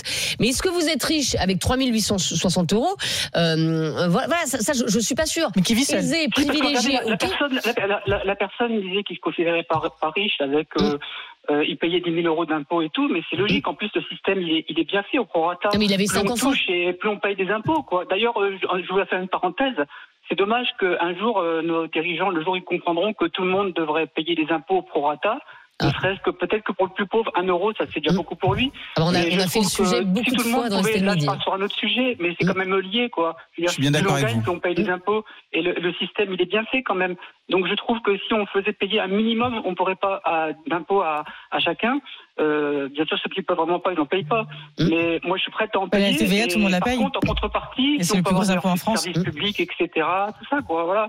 Mais faut pas dire que. C'est un autre débat. 7% encore, il y aura un taux plus important, si vous voulez. Il y aura un mais- taux plus important. euh, Mais, mais ça, c'est un, d'accord, c'est un- euh, c'est un autre débat. euh, Ça, c'est un autre débat, Denis, le débat du, de, de, de l'impôt. Mais là, là, ce que vous nous dites, c'est que pour vous, en tout cas, voilà, à plus de 3 000 euros, aujourd'hui, on, euh, on, on est riche. Et Anne Brunner, ce chiffre de 3 860, il est en augmentation par rapport aux années précédentes ou pas du tout?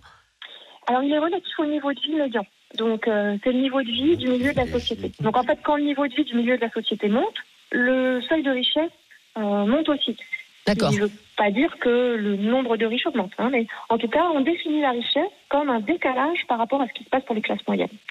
Donc oui, euh, par rapport à notre précédent rapport sur les riches hein, qu'on a édité euh, il y a deux ans, euh, le, le, le seuil de richesse a, a progressé un petit peu comme euh, le revenu des classes moyennes. Alors, on est également avec Jérôme qui nous appelle de Chaluis euh, dans la Nièvre. Jérôme qui est intérimaire. Bonjour Jérôme. Bonjour Estelle, bonjour à tous. Bonjour. Jérôme, vous gagnez combien vous par mois? 1250 euros. Ah oui, donc vous êtes loin de la richesse. Euh, je suis la richesse, mais comme je disais aux standardistes, euh, tout est relatif pour moi, parce que moi je me considère pas comme un pauvre. Euh, bon, j'habite dans la Nièvre, c'est vrai que j'essaie de faire comprendre aux gens, c'est vrai que si je touchais 1250 euros par mois à Paris, je serais pauvre. Oui. Et Oui, c'est sûr. dans ma situation, je, je- enfin, je, je me plains, je me plains pas. J'estime que bon, j'ai réduit les factures, je fais attention à ce que j'achète, je, je gère mon, mon, mon argent.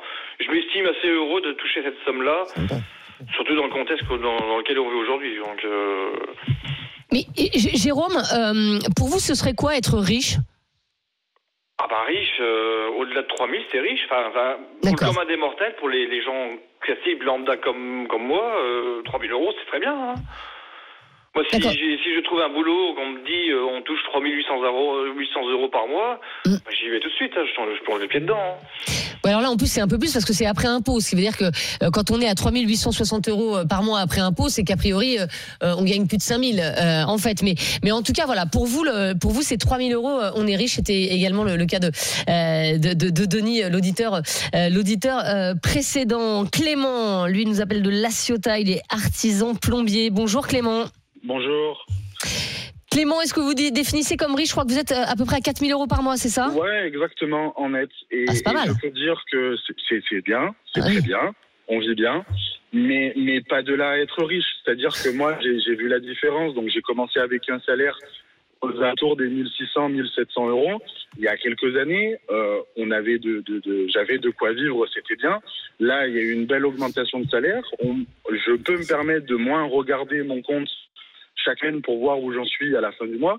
Mais, euh, mais pour moi, être riche, et vous le, vous le disiez tout à l'heure, c'est, c'est sur un coup de tête, on peut se dire, ben, on se fait un voyage à l'île Maurice avec son salaire, sans vouloir euh, aller taper dans les économies.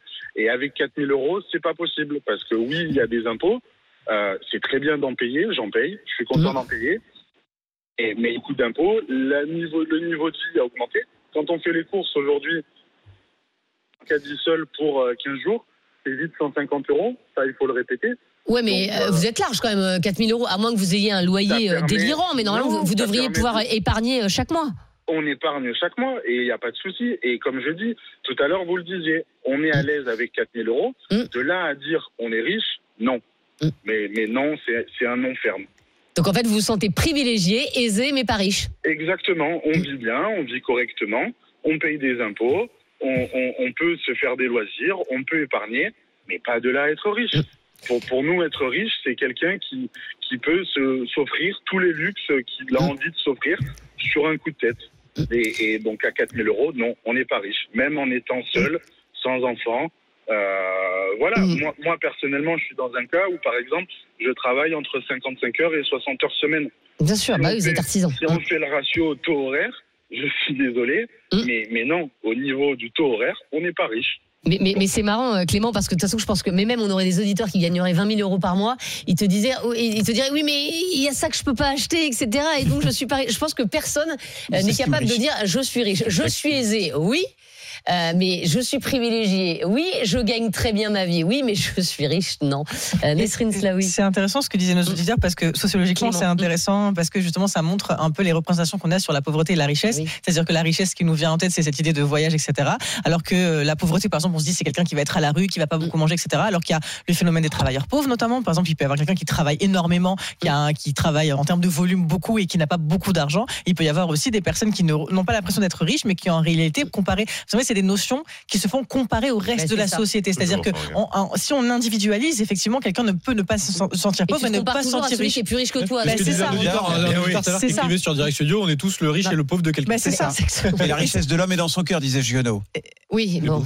C'est- un peu- et dans son portefeuille aussi, parfois. C'est très bien, homme, mais c'est un peu tarte à la crème, hein, si on peut oui, me permettre. hein, euh. Est-ce que la richesse est forcément dans l'accomplissement financier Mais c'est pas la richesse du cœur qui va te permettre d'acheter une voiture de sport. Certes, mais est-ce qu'on a vraiment besoin d'une voiture de sport? Eh, Comme disait joliment Robert tout à l'heure au bureau. Euh, je, je vais piquer sa, sa, sa petite, sa petite vanne. On termine avec des messages, Martin. Anthony qui nous dit être riche et pouvoir dépenser sans compter avec 3860 euros. Vous pouvez essayer, mais je pense que vous allez avoir des problèmes. Euh, Christo lui écrit de son côté sur Direct Studio il faudrait surtout étudier à partir de combien de reste à vivre on est riche. Une personne qui gagne 2000 euros, mais qui reste 1000 euros à la fin du mois, s'en sort mieux qu'une personne qui a un salaire à 4000 euros, mais à qui il reste 200 euros à la fin du mois. Oui, mais la personne à 4000 euros à qui il reste 2000, euh, à 200 euros, Voilà. c'est qu'elle a dépensé 3008. Un peu, oui. C'est un peu fait plaisir quand même ça, aussi. un Tu vois, plus. donc euh, voilà, l'un bon, va avec l'autre. Euh, Martin, quel est le résultat de notre sondage? Est-on riche avec 3860 euros par Ah, mois alors. Ben non pour 60% des personnes qui Ah, ont répondu oui, à la consultation Twitter. Merci Anne Brunner en tout cas euh, d'avoir été notre invitée sur ce débat et merci à, à tous les auditeurs euh, qui nous ont appelés au 32-16. Dans un instant, il y aura le zapping, le meilleur des RMC. Euh, on se demandera si vous êtes pour ou contre l'accueil de, de migrants euh, dans des châteaux. En tout cas, ça fait, euh, ça fait polémique. Euh, Faut-il accepter euh, l'argent euh, du Qatar hein, Parce que le, le Qatar va investir 10 milliards d'euros euh, en France. Et puis, euh, seriez-vous prêt à payer plus cher un repas aux heures de pointe, c'est le restaurant Wendy's, restaurant américain, euh, qui teste ça aujourd'hui aux États-Unis. À tout de suite sur RMC. RMC, midi 15h. Estelle Midi. Estelle Denis. Il est 13h33, vous êtes sur RMC, RMC Story. On est dans Estelle Midi jusqu'à 15h et 13h33, c'est l'heure du zapping. Le meilleur d'RMC, c'est tout de suite. RMC, Estelle Midi. Le zapping RMC. Et on les commande, ces meilleurs moments sur RMC ces dernières 24 heures avec Martin Bourdin, Thierry Moreau, Nesrine Slaoui et Robert Sebag. On va démarrer avec un extrait des GG ce matin sur RMC. Pour ou contre l'accueil de migrants euh, dans des châteaux dans les Yvelines, le château de euh, Tiverval-Grignon, propriété de l'État, va accueillir plus de 300 réfugiés d'Afrique de l'Est jusqu'à la mi-mars. Une décision prise par la préfecture et qui scandalise le restaurateur Stéphane Manigold. qui fait partir en toupie, euh, je pense, la quasi-totalité des Français, c'est que, un, tu as un problème de pouvoir d'achat, tu as un problème de logement pour une majorité Français aujourd'hui. C'est un vrai sujet, c'est une vraie problématique. Putain, un mec qui s'est dit, tiens, bah moi j'ai 308 migrants là de Mayotte, je vais, les, je vais, je vais leur faire vivre. C'est- On a l'impression que c'est une série, Oh, c'est une série mais de, non, mais non, une vie de châtelain, une vie, une vie de châtelain. Tiens, on va les, on va les loger attendez, dans un château. Finir Stéphane. Non mais c'est c'est de la, non mais honnêtement c'est de la provocation. Non, mais c'est comme ça que c'est perçu, c'est comme ça que c'est c'est c'est perçu. C'est-à-dire que t'as le français qui va dire mais moi je me fais chier, je travaille, j'arrive pas à me loger, j'arrive pas à machin, mes gamins. Et eux dans un château. Moi aussi je vais les Oui, mais c'est pas c'est ça. c'est mais ça, c'est le pas message. ça. Il a raison. Le message il est- des il est châteaux partout en France catastrophique, Voilà, et ce sont des, des réfugiés qui viennent de, euh, de Mayotte. Euh, Thierry Moreau, ça vous scandalise ou pas du tout? Ah non, ce qui me scandalise, c'est la réaction de Stéphane, qui visiblement connaît pas le dossier. Le, le château de Tiverval-Grignon, c'est euh, d'abord le, le berceau de l'agronomie en France. Ça a été une école d'ingénieurs agronomes depuis euh, 1800 et quelques. Donc il y a plein de chambres d'étudiants. En fait, c'est un, château qui a été transformé en collectivité, en truc collectif depuis déjà très longtemps. L'État veut s'en débarrasser, donc il est à vendre depuis très longtemps. Il y a eu une première tentative de vente qui, s'est- qui a foiré. Ils ont vendu le, le mobilier il y a déjà très longtemps, et donc c'est un local vide. C'est un local vide, c'est pas un château. On va pas les loger dans la chambre de Marie-Antoinette. On va les, on va les, les, les loger dans un- une petite cellule d'étudiants. Donc euh, calmons-nous. Ouais, Alors le cadre est menu en 10 plats le cadre est hein, super parce que je connais le cas château, il est, il est près de chez moi. Le cadre est super parce qu'il y a je sais pas combien d'hectares autour, mais l'hébergement, c'est un hébergement d'urgence. Qu'on utilise un, un- un domaine de la République qui est déjà transformé en, en- en- en ouvrage collectif pour héberger des réfugiés ne me choque pas. Il faut arrêter de dire on va pas les loger avec une vie de château. Ils ne vont pas mener la vie de château. c'est ça, c'est exactement le. Je suis d'accord avec ce que disait Thierry et ça m'a un peu offusqué ce, qui, ce que j'ai entendu parce que c'est c'est vraiment le, le fait de faire un amalgame en disant ils vont avoir la vie de château, on va leur, c'est presque on va leur donner un château, on a l'impression alors que déjà c'est temporaire, c'est pour euh, les aider sur un court terme. On ne, on ne connaît pas les, les- les circonstances aussi parce que j'imagine que comme le disait Thierry, peut-être qu'ils vont avoir des cours, peut-être que c'est une logique de, de réinsertion, peut-être qu'ils vont avoir des cours de français par exemple, etc. Donc il faut, il faut au contraire le soutenir ce genre de ce genre de, de, de décision parce que ça permet justement d'éviter à ce qu'ils se retrouvent dans la rue, à ce qu'ils se retrouvent en situation de danger et après à ce qu'on se plaigne à Paris de la situation des voies publiques. Donc euh, c'est une bonne chose et euh, il faut surtout éviter cet amalgame là de se dire c'est un château donc euh, ils vont mener la vie de château, ils vont ils vont être accueillis euh, et, même et même si c'était le cas, je vois pas en quoi ça nous offusquerait parce que le, le principe c'est juste de les insérer dans notre société et, de- et en plus la France elle a c'est quand même quelque chose qui nous a tenu à cœur. On, on a été euh, un pays qui a mis en avant les droits de l'homme, le, le fait justement d'être une terre d'asile, euh, d'asile politique, donc et d'asile aussi de, de, de- de réfugiés. Donc il faut simplement qu'on soit à la hauteur de notre promesse républicaine en fait. Est-ce que c'est logique que l'État, justement, sur, sur ces bâtiments, euh, quand les bâtiments sont vides, notamment, et- et Ce que bâtiment c'est est vide. que l'État, bah, justement, les utilise pour, pour accueillir des réfugiés Alors, on n'avait pas informé euh, la maire euh, euh, du village. Mm. Mais au-delà de ça, si vous voulez, ce qui est très important à savoir, c'est que ce sont des réfugiés d'Afrique de l'Est qui sont arrivés à Mayotte. Mm. On connaît le problème de Mayotte. Donc, on les a régularisés à Mayotte. Mais comme il y a un problème, on ne pouvait pas les laisser à Mayotte. Donc, de Mayotte, on les a fait venir. Ils sont en situation régulière. hein. Ils ont été, euh, ils ont eu le, le droit d'asile. Donc, on fait quoi? On en fait quoi? Alors, si ce château, euh, enfin ce château, parce que c'est le mot château qui est frais. Mais c'est si un ça château. permet C'est un château, exactement, c'est un château. Ben, voilà. Du 17e. Mais il est vide, il est vide. Si ça permet d'effectivement de, de les assimiler, de les intégrer, de leur apprendre un métier, euh, pourquoi pas? Mais ils existent ces gens, ils, ils, ils sont en situation régulière. Mais donc la château problématique, vide, la problématique, c'est plus ce qui se passe euh, en, en Afrique de l'Est avec Mayotte, qui devient une sorte de hub de beaucoup de réfugiés qui arrivent du Mozambique, pas simplement du Congo et d'autres pays. Et ça, c'est un vrai sujet. Les GG ce matin sur RMC. Faut-il accepter l'argent du Qatar? En visite hier à Paris, l'émir de ce riche État s'est engagé à investir 10 milliards d'euros dans cer- certains secteurs clés de notre économie, comme l'intelligence artificielle, la transition énergétique ou encore la santé. Des investissements qui ne réjouissent pas l'entrepreneur Flora Guébali. Déjà, on va pas maintenant prendre les puissances pétrolières pour investir dans notre transition écologique. Enfin, ça va aller, mais euh, on va se passer d'eux. Merci beaucoup. Euh, par ailleurs, on va éviter de on peut pas continuer. s'en passer. Et On va, bah, bah, on va s'en passer On a parce plus de que, bah, bah, on va quand même s'en passer parce que on va éviter de continuer euh, l'ingérence de ces puissances pétrolières dans notre pays. Euh, vendre la France au Qatar, c'était le projet de Nicolas Sarkozy. Si Emmanuel Macron il veut s'y mettre lui aussi, bah ok, qu'il nous le dise, il y a pas de problème. En attendant, c'est pas un principe le de Qatar, réalité c'est le Qatar qui cache des terroristes du monde entier. C'est le Qatar qui cache des, des, membres euh, du Hamas en nous expliquant euh, euh, va faire la grande médiation entre euh, l'Est et l'Ouest euh, aujourd'hui. Et plus on laisse le Qatar investir, euh, plus on perd notre souveraineté. Donc moi, je suis pour la souveraineté euh, française et européenne. Je suis contre le Qatar et tous leurs investissements. On le prend cet argent ou pas, Thierry Moreau? Il y a un principe de réalité en diplomatie française. L'argent n'a pas vraiment d'odeur quand il s'agit d'investissement. 10 milliards par Ça rapport tombe au bien, vous voulez faire 10 milliards d'économies, dites donc. 10 milliards par rapport à enfin, l'ensemble des investissements de, de la planète en France, c'est une goutte d'eau en fait. Mm. Donc, il faut juste ramener ça à, à valeur. Alors après, est-ce que ça permet, quand on a des relations privilégiées avec un État comme il semble avoir avec, avec le Qatar, de pouvoir lui dire les, yeux- les yeux dans les yeux que, en termes de droits de l'homme, c'est pas tout à fait ça, en termes de- d'hébergement des terroristes, c'est pas tout à fait ça, et qu'il y aurait des progrès à faire Peut-être c'est aussi une occasion de, de le faire dans ces rencontres bilatérales entre la France et, et le Qatar. Mais euh, cracher sur l'argent, à ce moment-là, si on commence à regarder le pédigré de tous ceux qui veulent investir en France, on va pas avoir beaucoup d'investisseurs euh, qui voudront mettre leur argent en France. Alors, moi, ce qui me gêne un peu, excusez-moi, hein, je me souviens de la Coupe du Monde au Qatar, Amélie euh, Oudéa Castera qui est allée euh, courageusement avec un, un t-shirt avec des bandes de, aux, aux couleurs LGBT. LGBT, pour, pour dire ouais quand même, je suis à fond pour. Mais il y a plein de choses à dire sur le. Qatar. Et donc en fait, donc on est là enfin, au moment de la Coupe du Monde, tous les politiques disaient ouais, faut boycotter la Coupe du Monde au Qatar, etc. Et là maintenant, on accepte 10 milliards. Bah, moi, excusez-moi, j'y vois quand même comme un tout petit paradoxe. C'est-à-dire qu'en en- en fait, voilà, donc, euh, euh, c'est-à-dire qu'à un moment, le Qatar c'est bien, puis à un autre moment, c'est pas bien. Enfin, vous voilà, savez je très bien qu'on peut dire les Peut-être que Mais- le Qatar a évolué incroyablement. Mais non. Euh, mais si, c'est tout ce Estelle. dernier mois. Et qu'il n'y a plus aucun problème de droits de l'homme au Qatar, plus aucun problème LGBT. Mais écoutez, je trouve ça Oui, formidable. mais à ce moment-là, on le fait avec tous les Eh pays, ben avec le Maroc, il y a des problèmes Eh de ben droits de l'homme au Maroc. Amélie Oudéa Castera, elle allait pas avec son pull là comme ça pour protester pendant la Coupe du Monde. Estelle, c'est toute la problématique de la morale et de la réelle politique. Aujourd'hui, on peut faire du Qatar bashing, effectivement.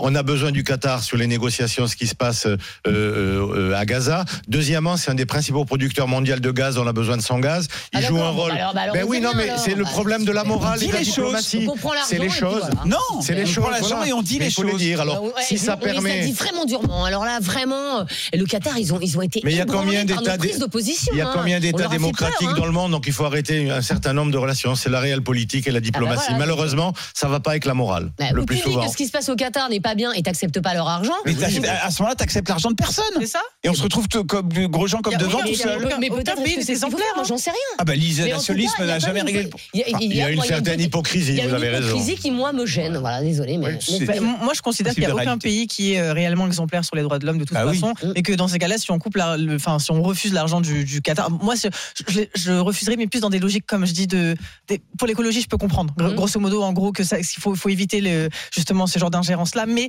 en réalité, si euh, si on part de ce principe-là, on refuse l'argent de tout le monde. Bah oui. Et Eh par oui. exemple, on a toujours tendance à citer plein de pays pour euh, pour euh, atteindre aux droits de l'homme, mais on peut citer aussi les États-Unis, qui sont des partenaires financiers et qui ont fait un recul sur le droit à l'avortement. On peut considérer que la France est une terre qui qui qui défend en permanence l'avortement et arrêter de collaborer avec les États-Unis, par exemple. En fait, il y a- il y, a tellement de pays dans le le monde. curseur. Voilà, ça- y a tellement de En pays fait. dans le monde avec qui on, on devrait rompre, on, on- on aurait dû rompre des relations par principe humaniste et par principe d'égalité des droits. Ce n'est pas le cas parce que avec parce- pays. Voilà, et parce qu'à cette échelle-là, de toute façon, en fait, euh, l'économie fonctionne de telle façon que même si c'est pas de l'argent directement du Qatar, ce sera bien des entreprises. Donc de toute façon, on aura de l'argent. C'est une économie mondialisée. Donc c'est plutôt plus de la posture politique, etc., que de, de refuser. Mais en réalité, le, de le monde tel qu'il est, les, les, sur- les- les circuits financiers tels qu'ils sont, de toute façon, on aura de l'argent des pays dont on, on ne tolère pas ou on n'est pas d'accord avec la politique menée, etc. Les GG ce matin sur RMC. Seriez-vous prêt à payer un repas plus cher aux heures de pointe? Wendy's, une célèbre chaîne de burgers am- américain non implantée en France, va augmenter ses tarifs lors des heures de pointe afin de mieux réguler l'affluence de leur restaurant. Une mesure très inégalitaire pour Christian, auditeur RMC dans le Var. Bah, moi, je suis totalement contre, tout simplement, parce que si on prend vraiment d'un point de vue général, liberté de- en fait, on dit si vous avez l'argent, vous mangez à l'heure que vous voulez. Si vous n'avez pas d'argent ou si vous avez moins de moyens, ben vous mangez quand on vous autorise presque selon vos moyens. C'est-à-dire que, par exemple, quelqu'un qui euh, vraiment compte à l'euro près ce qu'il doit manger chaque jour et le coût que ça a pour lui, ben, au final, il va dire ben, le midi, si j'avais que ça pour pouvoir manger, si j'avais que Wendy's, pour ne pas la citer, pour aller manger le midi, ben, c'est en heure pleine, si on peut appeler ça comme ça, ben, je n'aurais pas l'argent pour y aller. Donc, euh, au pire, je mangerai pas ou alors j'irai manger quelque chose de vraiment encore plus basique. Et je trouve que c'est pas une forme de discrimination, mais si on, on pousse le bouchon et si on va à l'extrême de ce qui est posé, on dit bah, il y a les gens qui ont l'argent et les gens qui n'ont pas l'argent. Mais Est-ce que Wendy's aurait pas dû faire plutôt une happy hour, c'est-à-dire avoir euh, le tarif normal de ses burgers euh, à l'heure de pointe et puis faire moins cher aux autres heures, euh, Thierry Moreau? Ça s'appelle le capitalisme. Le capitalisme, c'est le, le problème de l'offre et de la demande. À partir du moment où, à un moment, l'offre elle est restreinte et la demande élevée, bah, les prix augmentent. C'est basique. Alors là, ça, ça nous pète à la gueule parce que c'est- très visible. Mais en fait, tout le système est basé là-dessus. Donc, SNCF que Wendy's le fasse ne me choque pas plus que ça. Et les trains, Tout simplement, c'est l'offre et la demande. le, le tarif des trains, c'est pareil. Mais oui, Je veux dire, pareil. Vous payez Robert pas le prix, vous payez pas le prix du train. Il, il est en fonction effectivement des, de moments d'affluence, de l'offre et de la demande, des vacances, pas des vacances. C'est la même chose. Donc c'est un argument marketing en plus. Bah, Après, ce que disait l'auditeur est vrai, c'est-à-dire que si t'es riche, toi, tu peux manger à n'importe quelle heure, mais le pauvre, lui, il va, il va devoir Ouais, bah, aller. si euh, t'es riche, tu peux à mieux 10 heures manger que si pauvre. Ben oui. Ça pose quand même souci, euh, Nesrine Slamy. Oui, de, de ce point de vue-là, de ce que disait l'auditeur euh, des grandes gueules, c'est qu'effectivement, ça crée aussi une, discrimination, si on peut parler comme ça, dans le sens où il y a des personnes qui vont pouvoir manger n'importe quelle heure et d'autres personnes qui vont devoir faire leur calcul de à quelle heure je vais manger. Alors, par contre, j'espère j'espère que si le prix augmente, ça veut dire que la qualité du service aussi, qu'il n'y a pas les files d'attente. Parce que ce qui est gênant en heure de pointe, Oui. c'est l'attente. Donc il faut, il faut une cher, bah, contrepartie. moins d'attente. Bah oui, mais il faut une contre. bah, ou alors non. Si, s'il est fréquenté, par exemple, si euh, tous les riches de la ville. Ça leur fera juste du- pognon en plus, Si par exemple, non, mais si par exemple, si par exemple, ça, ça lui crée un boom marketing ou ça fait une pub, parce que là on est en train d'en parler, et que du coup il y a plus de gens qui, qui, qui affluent pour aller manger dans ce restaurant, j'espère que la qualité du service va être améliorée et qu'il n'y a pas d'attente à l'ent- à l'entrée. C'est une contrepartie. Le capitalisme fonctionne aussi comme ça, avec des contreparties. On va terminer avec une révélation euh, dans ce zapping. Apolline Matin, ce matin sur RMC. Êtes-vous atteint de nicturie Euh, Ce mot désigne le fait de se lever régulièrement la nuit euh, pour aller uriner. Et comme cela peut être très handicapant, pour certaines personnes, eh bien Charles Magnin nous a révélé ce matin ce qui donnerait l'envie de faire pipi la nuit. Révélation tout de suite sur RMC. Eh bien, une euh, université chinoise, l'université de Wenzhou, a mené une vaste étude auprès de 16 000 patients à Wenzhou. C'est dans l'Est. 16 000 patients afin de tenter de trouver un lien entre leur mode de vie et ces réveils nocturnes. Résultat, ceux qui se relèvent le plus la nuit pour aller aux toilettes sont aussi ceux qui boivent le plus. Non. bien, une bien- étude- bien tenté Manu, une mais non. étude vraiment C'est encore plus absurde. Ce sont ceux qui passent le plus de temps chaque jour devant une télé ou un écran. Des où est personnes la- qui passent plus de Nicolas. 5 heures par jour devant une télé ont 48% de risque en plus de se lever la nuit pour aller faire pipi. Pourquoi? Il y aurait donc un lien, mais les chercheurs sont incapables de dire lequel. Ah oui Nous n'expliquons Oui. pas notre découverte, disent les chercheurs. Et voilà, on apprend beaucoup de choses. Vous, vous confirmez, Robert, ou pas? Ah mais je découvre, hein, je découvre. Pour nous les médecins, la nicturie, la polachiurie, la multiplication euh, d'envie d'uriner. Chez l'homme, c'est souvent l'adénome prostatique qui commence. Chez la femme, c'est les infections urinaires et c'est le fait de boire beaucoup et l'alcool aussi, parce que l'alcool est un peu diurétique et ça fait ça fait beaucoup uriner la nuit. Maintenant, je ne connaissais, je savais pas que les L'alcool écrans la entraînaient, entraînaient Mais sur pas une forcément de augmentation. causalité, ça peut être tout Voilà. sur les Mais écrans. Il n'y a pas forcément de causalité, ça peut être de la corrélation. Ouais. Je pose la question au docteur qui est moi. Moi, je me pose la question aussi parce qu'on parlait du temps d'écran. Est-ce que c'est pas aussi le fait que plus on passe de temps sur nos écrans, plus En on retarde Non, aussi on Ah oui. retarde. Il y a On plein de gens pas, qui, se toilettes, retiennent. Si tu vas aux écran. Mais ça dépend. Bah, non, ça dépend. mais- est-ce que ça, pas de ça aussi? C'est Est-ce que c'est possible, pas des gens Est-ce qu'on est sûr qu'il y a une causalité? C'est pas tout simplement une corrélation entre deux phénomènes et on rapproche. Si les gens, Pourquoi tu remets en si- cause elle me pose une question. Si les gens se retiennent, ils vont dilater leur vessie. Plus la vessie est grosse, si vous voulez. Après, ils vont la vider avant. Ils n'auront plus besoin après d'uriner pendant la nuit. Mais on va pas, voilà. C'est bon, Mon hypothèse c'était pas la bonne, mais j'ai essayé. J'aurais essayé pour défendre mes millennials. Merci. Mais pas Merci. On parle de tout ici, hein. Dans un instant, RMC s'engage euh, avec vous. On va tenter euh, d'aider Lorraine. Lorraine qui vit un calvaire à cause de son endométriose et qui n'arrive pas à la faire reconnaître comme une affection euh, longue durée. À tout de suite sur RMC. RMC, midi 15h. Estelle Midi. Estelle Denis. Il est 13h51, c'est l'heure à laquelle on vous aide chaque jour dans Estelle Midi sur RMC. RMC Story, on vous aide grâce à Amélie Rosic. RMC s'engage avec vous. Estelle Midi. RMC s'engage avec vous. Et aujourd'hui, avec vous, Amélie, on parle des 2 millions de Françaises qui souffrent d'endométriose. Oui, et ça représente euh, une femme sur dix en âge de procréer qui vit du coup au quotidien avec cette maladie gynécologique, hein, parfois très handicapante. C'est le cas pour Lorraine qui nous a contacté. Elle, elle a été euh, diagnostiquée en octobre 2022 après 7 ans d'errance diagnostique, comme on dit. Et d'ailleurs, 7 ans d'errance euh, médicale, c'est la moyenne en fait dans le cas de l'endométriose, donc c'est quand même énorme. La trentenaire souffrait depuis la préadolescence, une gêne continue et des crises plusieurs fois euh, par mois. Écoutez. C'est comparable à des coups de couteau, vraiment des coups de couteau dans les reins, dans le bas-ventre, un sentiment d'être rempli d'acide. J'ai beaucoup de difficultés à marcher certains jours, donc euh, je suis accompagnée d'une canne. Donc c'est vraiment une douleur envahissante. Et il n'y a aucun traitement pour euh, soulager euh, Lorraine, euh, Amélie? Alors, s'il y a des traitements contre l'endométriose, notamment en première intention une pilule euh, contraceptive, euh, sauf que ça n'a pas fonctionné pour elle. Euh, elle est passée par des injections. Là aussi, ça a été insuffisant. Du coup, dernier, elle n'a pas eu d'autre choix que de subir une hystérectomie totale. Ça veut dire qu'on lui a retiré l'utérus, les trompes, mais aussi une partie de la vessie et du vagin. Et malgré toutes ces souffrances, je rappelle que Lorraine a 30 ans, elle n'est pas reconnue en affection de longue durée par l'assurance maladie avec des conséquences très concrètes.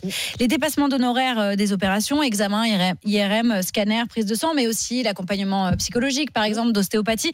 Et ben tout ça, ce n'est pas pris en charge. Euh, ça représente 1800 euros rien que pour son opération euh, d'hystérectomie. Et c'est évidemment la double peine pour elle. Écoutez. Il n'y a aucune logique en fait. C'est vraiment une négation de ce qu'on ressent encore plus. Donc c'est vraiment très compliqué sur un plan émotionnel. Et ensuite de ça, sur un plan financier, parce que ça coûte très cher. Il ne faut pas l'oublier. Pourtant, son médecin traitant a bien fait la demande de reconnaissance euh, en ALD. C'est la procédure en fait. C'est le Bah médecin traitant qui doit le faire pour la patiente. Et effectivement, aujourd'hui, être reconnu en ALD 31, ça veut dire ALD hors liste, hors liste des 30 maladies reconnues, euh, c'est possible quand on souffre d'endométriose euh, d'une forme sévère. Il faut justifier notamment d'un traitement prolongé de plus de 6 mois. C'est son cas. C'est son cas. Et qui soit particulièrement coûteux. C'est son, son cas. cas. C'est 300 euros euh, son traitement. Euh, donc voilà, normalement, elle remplit toutes les conditions. Résultat, nous-mêmes, comme elle évidemment, ne comprenons pas la décision euh, de l'assurance maladie. Bah oui, d'autant plus, Amélie, qu'il y a deux ans, en fait, le président de la République, Emmanuel Macron, il lançait sa stratégie nationale de lutte contre l'endométriose. Voilà, ça devait être une grande cause nationale et manifestement, euh, il n'y a pas grand-chose qui a été fait. Quoi, Bah, en tout cas, il voulait en faire un enjeu euh, de euh, santé publique. Alors, Guillemette Franquet a mené l'enquête. hein. L'État a effectivement, et c'est quand même une bonne nouvelle, débloqué qua- 14 millions d'euros à la fois pour la recherche et la sensibilisation. Bon, voilà, en tout cas, je, je- je dis ce qui a été fait. hein. Euh, des filières de soins dédiées avec notamment un annuaire des médecins formés en fonction des régions est en train de se développer. C'est déjà le cas dans six régions euh, métropolitaines, mais il reste encore clairement du chemin, notamment l'association euh, Endo-France qui existe depuis 20 ans, c'est la plus ancienne sur le sujet, réclame une harmonisation des critères de reconnaissance en ALD qui dépendent encore trop euh, des régions dans, laquelle, dans lesquelles vivent les patientes. Et donc euh, là, c'est le cas pour Lorraine et l'association milite aussi pour une meilleure formation des médecins. À noter, ça fait pas très longtemps que dans le parcours de formation des médecins, il y a le sujet de l'endométriose. Bah, c'est vrai qu'il y a 20 ans, on n'en parlait jamais. hein. Ouais. Dire, euh, on a découvert ce mot euh, finalement et cette ma- maladie. euh, Et jusqu'il y a trois ans, il y a pas longtemps, jusqu'il y a trois ans, c'était pas intégré aux aux cursus de formation des médecins. Qu'est-ce qu'on peut faire pour Lorraine Ah, Évidemment, on a contacté hein, l'assurance maladie pour essayer de comprendre, euh, qui n'a pas motivé sa décision de refus. Donc, je peux pas vous dire techniquement pourquoi ça a été refusé. En tout cas, l'organisme s'est engagé à ce qu'un médecin expert lise toutes les informations que nous avons transmises sur le dossier de Lorraine. Tout ça, évidemment, euh, et j'en suis bien navrée, va prendre du temps, comme souvent pour ces femmes.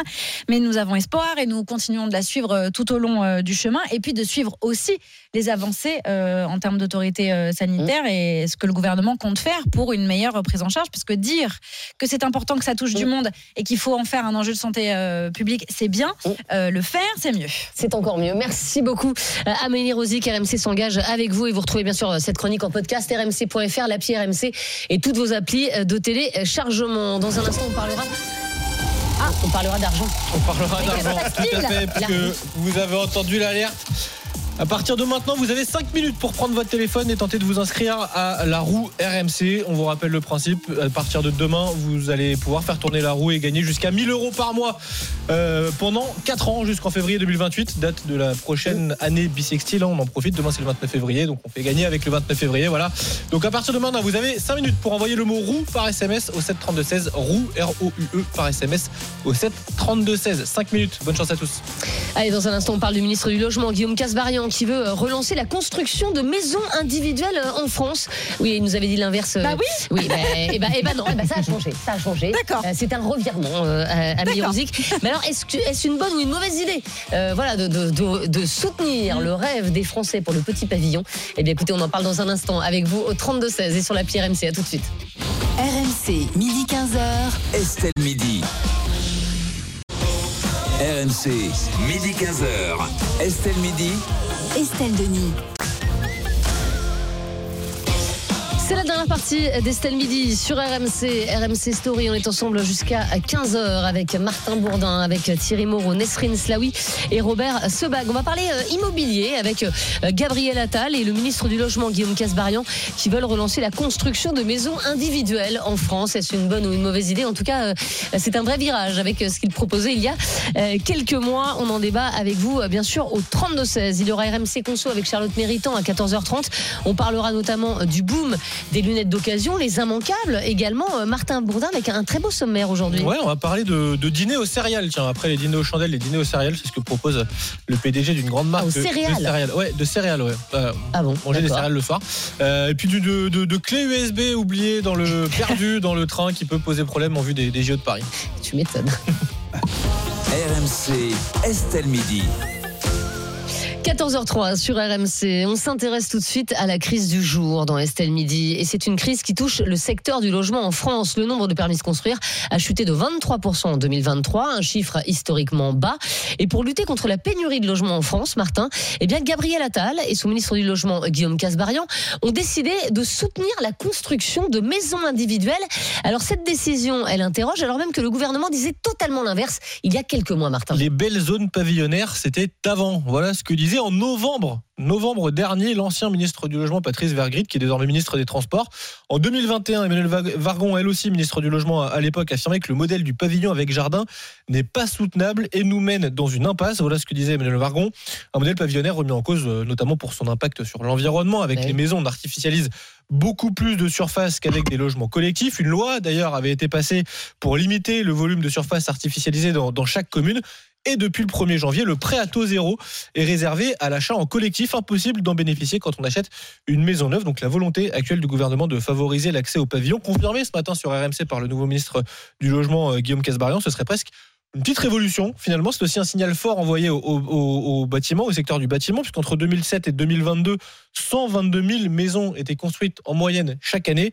L'année dernière, on est tombé à 66 800, donc moins 45 euh, sur, sur l'année dernière. Mais il s'agit toujours d'un rêve pour les Français, ce pavillon. 61% de ceux qui vivent en appartement souhaitent déménager dans une maison. Eh oui, le rêve du, du pavillon, évidemment. Alors, bonne ou mauvaise idée euh, de soutien à la construction de maisons individuelles. Nesrine Slaoui. Alors évidemment, moi, pour l'argument écologique, je suis totalement contre parce que je considère que le parc immobilier euh, français est déjà suffisant et qu'il suffit, euh, si, pas- le but c'est pas de priver les Français qui rêvent de vivre dans une maison de ce rêve-là, c'est juste de dire il y a déjà des maisons maintenant, il y a déjà des maisons qui existent, Euh, donc on- il y a le secteur, le, le marché immobilier vous permettra d'acheter une maison qui existe déjà sur sur ce plan-là. Et effectivement c'est, je, je- je à la mer, par exemple, et que très très cher et que tu te dis, bah, je peux peut-être acheter un petit terrain oui, mais ça crée de l'érosion et le niveau de la mer est en train d'augmenter. Enfin, c'est-à-dire que c'est encore une fois, ce, je sais, on a, des, on a des prétentions, on a, des envies parce qu'on vit dans une société qui est très euh, consumériste et voilà, qui, qui nous a vendu ce rêve-là de la consommation, de la propriété, etc. Mais la réalité fait que l'état de la planète fait que on, déjà on est très peu, à, qui, très peu de personnes vont pouvoir devenir propriétaires tout court dans les prochaines années. Devenir de propriétaire de maisons individuelles, c'est-à-dire de nouvelles maisons construites, c'est encore plus problématique.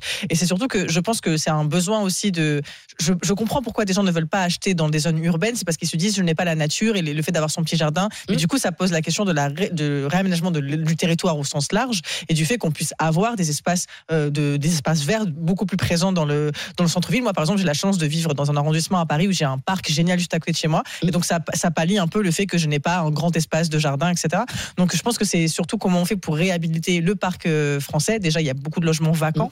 Donc, comment on fait pour réhabiliter le parc français pour régler la, Ah, mais les le logements problème vacants, ils sont, ils sont aussi dans des endroits où les Français n'ont pas forcément envie d'habiter. il y a- forcément aussi, je, je pense qu'il y a forcément des pavillons qui sont aussi des logements vacants et c'est surtout la question des passoires thermiques. On a 35% du parc immobilier qui sont des passoires thermiques. Donc avant de vouloir reconstruire de nouvelles maisons, peut-être qu'on peut prendre soin de tout ce qu'on a déjà construit, de tous les bâtiments qu'on a déjà construits, de les mettre aux normes, de faire en sorte que les Français s'y sentent bien, parce que je suis sûr qu'on peut se sentir bien aussi euh, dans un bel appartement euh, et rénover, etc. Donc voilà, je pense que c'est nous comment on fait pour changer euh, nos, nos volontés et nos envies en prenant en compte l'état de la planète. Ah, Après, c'est vrai que quand, quand tu construis un pavillon, bah, les, les normes environnementales, elles sont respectées parce que justement, tu construis dans du neuf avec euh, des, des, des normes euh, qui sont pas les mêmes euh, que celles des maisons euh, d'il y a sûr. 60 ans. Donc, euh, donc en fait, ça veut dire que ce seront, ce seront des, des maisons qui, écologiquement parlant, seront plutôt vertueuses. Quoi. Ben, ça dépend parce qu'à titre individuel, elle, elle, elle, elle bétonise plus que par exemple un. Mm. bâtiment. Donc c'est tout le problème du ratio aussi en fait de c'est pour une personne ou en tout cas c'est pour une petite famille contrairement à un bâtiment qui est destiné à plusieurs, euh, plusieurs familles.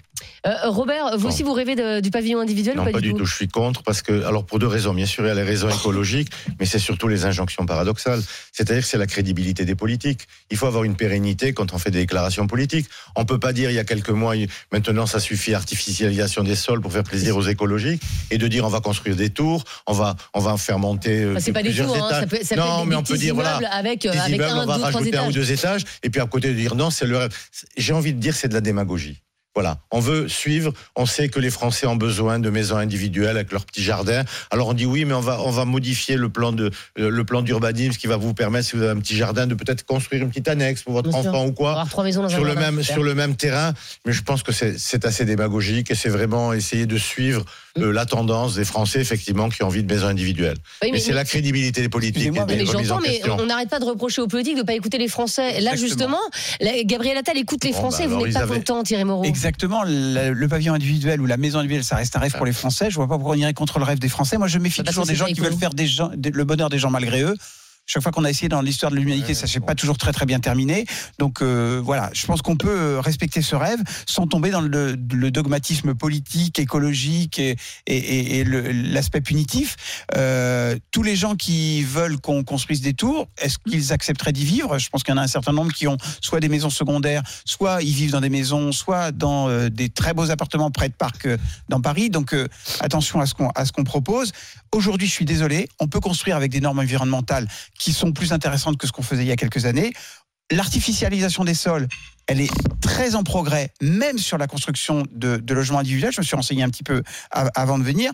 Il est faux de dire qu'aujourd'hui, euh, il y a une offre suffisante d'immobilier. Tu vas dans n'importe quelle euh, agence immobilière, ils t'expliqueront justement qu'il y a un problème d'offre par rapport à la demande.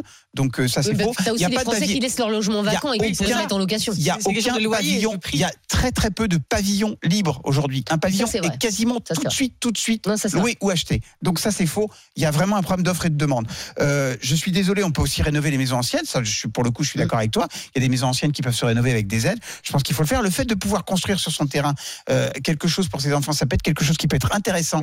Et je connais beaucoup de gens qui souhaitent le faire et qui ne peuvent pas aujourd'hui à cause de la réglementation. Donc moi, je pense que tout ça est va plutôt dans le bon sens. Alors après, effectivement, on peut, on peut dé- désapprouver le fait qu'il y a quelques années, quelques mois même, ils disaient l'inverse de ce qu'ils ont dit aujourd'hui. Mais si ça va dans le bon sens, tant mieux, tant mieux. Non, mais est-ce que ça va dans le sens C'est- C'est c'est bien la question qu'on se pose. Et on a euh, Ahmed qui est avec nous. Il est constructeur de maisons individuelles depuis euh, 2005. Bonjour Ahmed. Bonjour. Bonjour Bah, c'est plutôt une bonne nouvelle pour vous, Ahmed. Alors, euh, oui, le principe, on va dire que oui. En revanche, comme disait euh, M. Moreau, je crois, euh, le, le gouvernement nous a diabolisé, entre guillemets, euh, pendant il y a encore quelques mois, en nous disant que la maison individuelle, c'était beaucoup trop individualiste, que c'était pas écologique, que, euh, que voilà, on avait tous les maux de la terre. Et, euh, et aujourd'hui, je dois dire, comme j'ai dit à, à Thomas euh, tout à l'heure au téléphone, standard, ouais. euh, je suis un peu surpris. Voilà, je suis un peu surpris de la tournure ou le 180 degrés qui est en train de, qui est en train de s'opérer aujourd'hui, euh, en sachant que, bah, pour l'instant, moi, ce que j'ai pu lire par rapport à, à ces déclarations, pour l'instant, ça reste un peu flou. Euh, par rapport aux propositions qu'ils pourraient, euh, qu'ils pourraient nous donner. Euh, J'ai lu effectivement comme quoi ils autoriseraient, ils faciliteraient la construction de nouvelles maisons à l'arrière du jardin Ouais. de, de certains propriétaires. Ouais, parce que parfois Euh, on n'a sauf pas le droit là- parce qu'en fait c'est non constructible. Donc il faut changer le PLU. Alors oui, ben voilà, là c'est comme voilà exactement. Euh, là c'est pas du, c'est pas dans le giron de l'État, c'est dans le giron des communes et des Exactement. intercommunalités. Donc ça il faudrait changer les PLU et ça pour le moment euh, je pense pas Ah bah que ça, ce c'est soit compliqué, hein. effectivement dans dans l'ordre- dans l'air du temps. Et c'est surtout euh, l'État n'a pas la main dessus. Mais, mais euh, euh, Ahmed, est-ce que vous, vous avez euh, beaucoup de demandes en tant que constructeur de maisons individuelles ou la demande elle s'est tassée? Alors, la demande, elle s'est tassée pour plusieurs raisons. Alors, déjà, euh, le coût des matériaux. Euh, Ouais, nous, on vrai. a pris, l'année dernière, on a pris, pour pas, pour pas vous dire de bêtises, on a pris à peu près presque 12-13% euh, sur nos prix. C'est-à-dire que nos prix ont augmenté de 13% sur une année. Oui, on a eu vrai gros choc avec, euh, avec la guerre en Ukraine, au mois de mai euh, 2020. Euh, euh, 2022, 2023 pardon, 2022 et voilà. Et après ça s'est ça s'est continué jusqu'à 2023. Là, euh, l'actualisation, les coûts des bâtiments, les coûts des matériaux se sont stabilisés. Euh, néanmoins, euh, on est arrivé euh, vraiment très très très très très haut. Euh, on a eu aussi. Oui, puis une hausse de euh, 10% sur 200 000 euros, ça se voit plus que sur un paquet de pâtes, quoi. C'est-à-dire que là, Voilà. pour le coup, euh, ouais, bah oui, bien sûr. Ouais, tout à fait, tout à fait, tout à fait. Et au-delà de ça, on a eu pendant quelques temps des choses qui, une chose qui n'était pas normale, c'était euh, c'était les taux d'intérêt qui étaient excessivement bas, Exactement. bas, d'accord. Et derrière, donc là aujourd'hui, maintenant, on est reparti sur des taux qui sont entre guillemets normaux. C'est-à-dire qu'aujourd'hui, sur 25 ans, on va être à, on peut trouver du 4,5. Euh, Moi-même, là, j'ai fait mon prêt il n'y a pas très longtemps de ça. J'ai eu euh, 3,80 euh, sur 25 ans. Donc, euh, donc là, ça, se re- ça redevient Ça dans se la normalise. normalité. Voilà, ça se normalise. Néanmoins, euh, forcément, bah, vous avez moins de pouvoir d'achat quand vous avez euh, quand vous avez un, un taux à 1,5 sur 25 ans que lorsque vous avez effectivement un taux à 3,5, 4, 4, 5, Non, c'est l'inverse, mais même oui. euh, à la fin de l'année dernière. Donc là, déjà, on a, on a épuré quand même pas mal de monde. Et dernier coup de massue, ça a été la suppression du prêt à taux zéro l'année dernière. Enfin, euh, Ah oui, c'est vrai, bien sûr, sur la maison individuelle. Euh, Ahmed, quand vous entendez le gouvernement dire on veut relancer la construction de maisons individuelles, après justement vous avoir un peu euh, bah, critiqué et dire que vous, vous étiez un peu euh, le, le cœur de tous les mots, euh, est-ce que vous y croyez ou est-ce que vous dites c'est de la com, c'est parce que voilà on vit une crise aujourd'hui du logement et qu'ils veulent un peu nous rassurer? Euh, franchement, je pense que c'est beaucoup de com aujourd'hui. Mmh. Euh, tant qu'il n'y a pas, tant qu'il n'y a pas euh, des propositions claires, nettes et précises sur la table, pour l'instant, franchement, je je sais pas parce que euh, aujourd'hui les, les chiffres sont là entre entre 2021 et 2022, euh, le 2023 par 2022-2023, on a perdu 40% d'accord de notre prod. C'est-à-dire qu'à aujourd'hui, euh, on a perdu Oula. Alors, Ahmed, on est en train de vous perdre euh, au niveau de la, ligne. On vous reprendra euh, tout à l'heure. Merci en tout cas d'avoir été euh, avec nous. Alors, on a Maël Bernier, notre invité aujourd'hui, porte-parole de meilleurtaux.com. Bonjour Maël. Ah ben on a perdu Maël Bernier euh, aussi. On, train- perd tout le monde au fur et à mesure de cette. Ah, vous nous entendez Maël Oui, vous Ah m'entendez bah super, je vous avais perdu, c'était fort dommage. Euh, Maël Bernier, on ne parle que de mauvaises nouvelles pour l'immobilier euh, dans cette émission depuis, euh, bah, depuis trois ans euh, maintenant. Et là, je Ouais, me dis, tiens, peut-être il y a une petite embellie pour vous aujourd'hui. Alors, déjà, il- petit point sur les taux, comme l'a dit Ahmed, mais c'est très vrai, les banques sont revenues dans le marché, les taux baissent, aujourd'hui les taux Ah. sont sous la barre des 4%. Génial. Là, ça redonne du pouvoir d'achat et la capacité d'emprunt aux ménages. Et les banques, euh, contrairement à l'année dernière où elles avaient fermé le robinet du crédit, aujourd'hui, Mmh. elles sont toutes revenues. Donc ça, c'est déjà la bonne nouvelle et c'est quand même pas la moindre parce que quand vous avez le financement, vous avez quand même plus de chances que ça se passe bien que quand vous n'en avez pas. Euh, en revanche, Oui, alors, c'est sûr. pour tout ce qui est euh, maison individuelle, euh, alors je partage évidemment tout ce qui a été dit, c'est un pas en avant, un pas en arrière en permanence. La maison individuelle, elle a directement souffert et été quasiment assassinée, la construction de maisons individuelles, par la fin du prêt à taux zéro. Parce que Mhm. ce sont naturellement des populations plus jeunes qui se tournaient vers ces euh, constructions de maisons individuelles, parce qu'effectivement, c'est le rêve d'une vie. Et euh, ils avaient effectivement des, popul- des populations qui avaient droit à des prêts à taux zéro. Or, ce prêt à taux zéro a été euh, est suspendu à l'heure où on se parle. Il n'y a plus de prêt à taux zéro pour la construction de maisons individuelles. Il y a un prêt à taux zéro qui a été concentré de manière avec une volonté assez écologique marquée et d'ailleurs assez normale vers la rénovation des biens déjà existants. Parce que Je pense que le gouvernement, euh, quand on regarde, alors en plus c'est dans les zones rurales, parce que quand on regarde effectivement les constructions de maisons individuelles, on n'est pas dans les pleins centres-villes.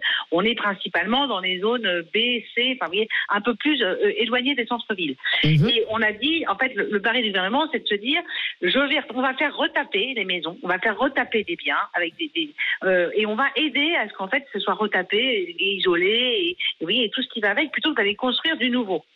Euh, moi, je pense que l'annonce récente euh, qui a été faite par Gabriel Attal, elle fait partie d'une communication assez générale sur le logement. C'est-à-dire qu'on a l'impression qu'on se rend compte qu'il y a un vrai problème.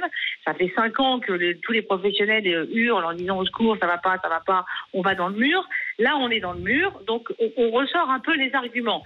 Mais je ne pense pas que la maison la construction de maisons individuelles redémarre comme ça malgré les annonces, oui. puisqu'elle ne sera pas soutenue d'un plan d'aide, à savoir, Bah, à savoir directement le prêt à taux zéro. Et aujourd'hui, un couple jeune euh, qui voudrait faire construire a plus intérêt à aller retaper, à aller faire des travaux dans quelque chose qui est déjà bâti Mm. et à refaire des travaux.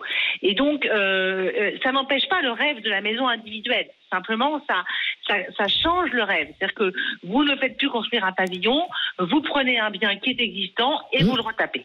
Pour moi, c'est le pari. Et je c'est plutôt que- pas mal d'ailleurs. Alors c'est bah, moins bien pour le du secteur du, bâtiment, ça c'est sûr. et, et on sait que quand le bâtiment va, tout va. Mais, euh, mais, mais Mais bon. c'est le bâtiment, neuf, si vous voulez. Dans le, c'est pas que le bâtiment, parce que tous les tous les artisans qui vont retaper ces maisons, euh, les charpentes, les, les fenêtres, euh, les isolations, c'est du bâtiment. Si vous voulez, le bâtiment, c'est pas que de la construction de maisons individuelles. Ça. Loin de là, il faut quand même se rappeler qu'il y a 90% des achats qui ont lieu dans l'ancien aujourd'hui. Mm. hein. Donc, euh, donc euh, voilà. Donc, je pense que Gabriel Attal, quand il a fait son discours, il a un peu balayé tous les sujets qui étaient effectivement très anxiogènes pour beaucoup de gens et, euh, et de dire, euh, bah, le- en fait, on veut pas vous priver de la maison. Je pense que c'était ça le, le- le- le message.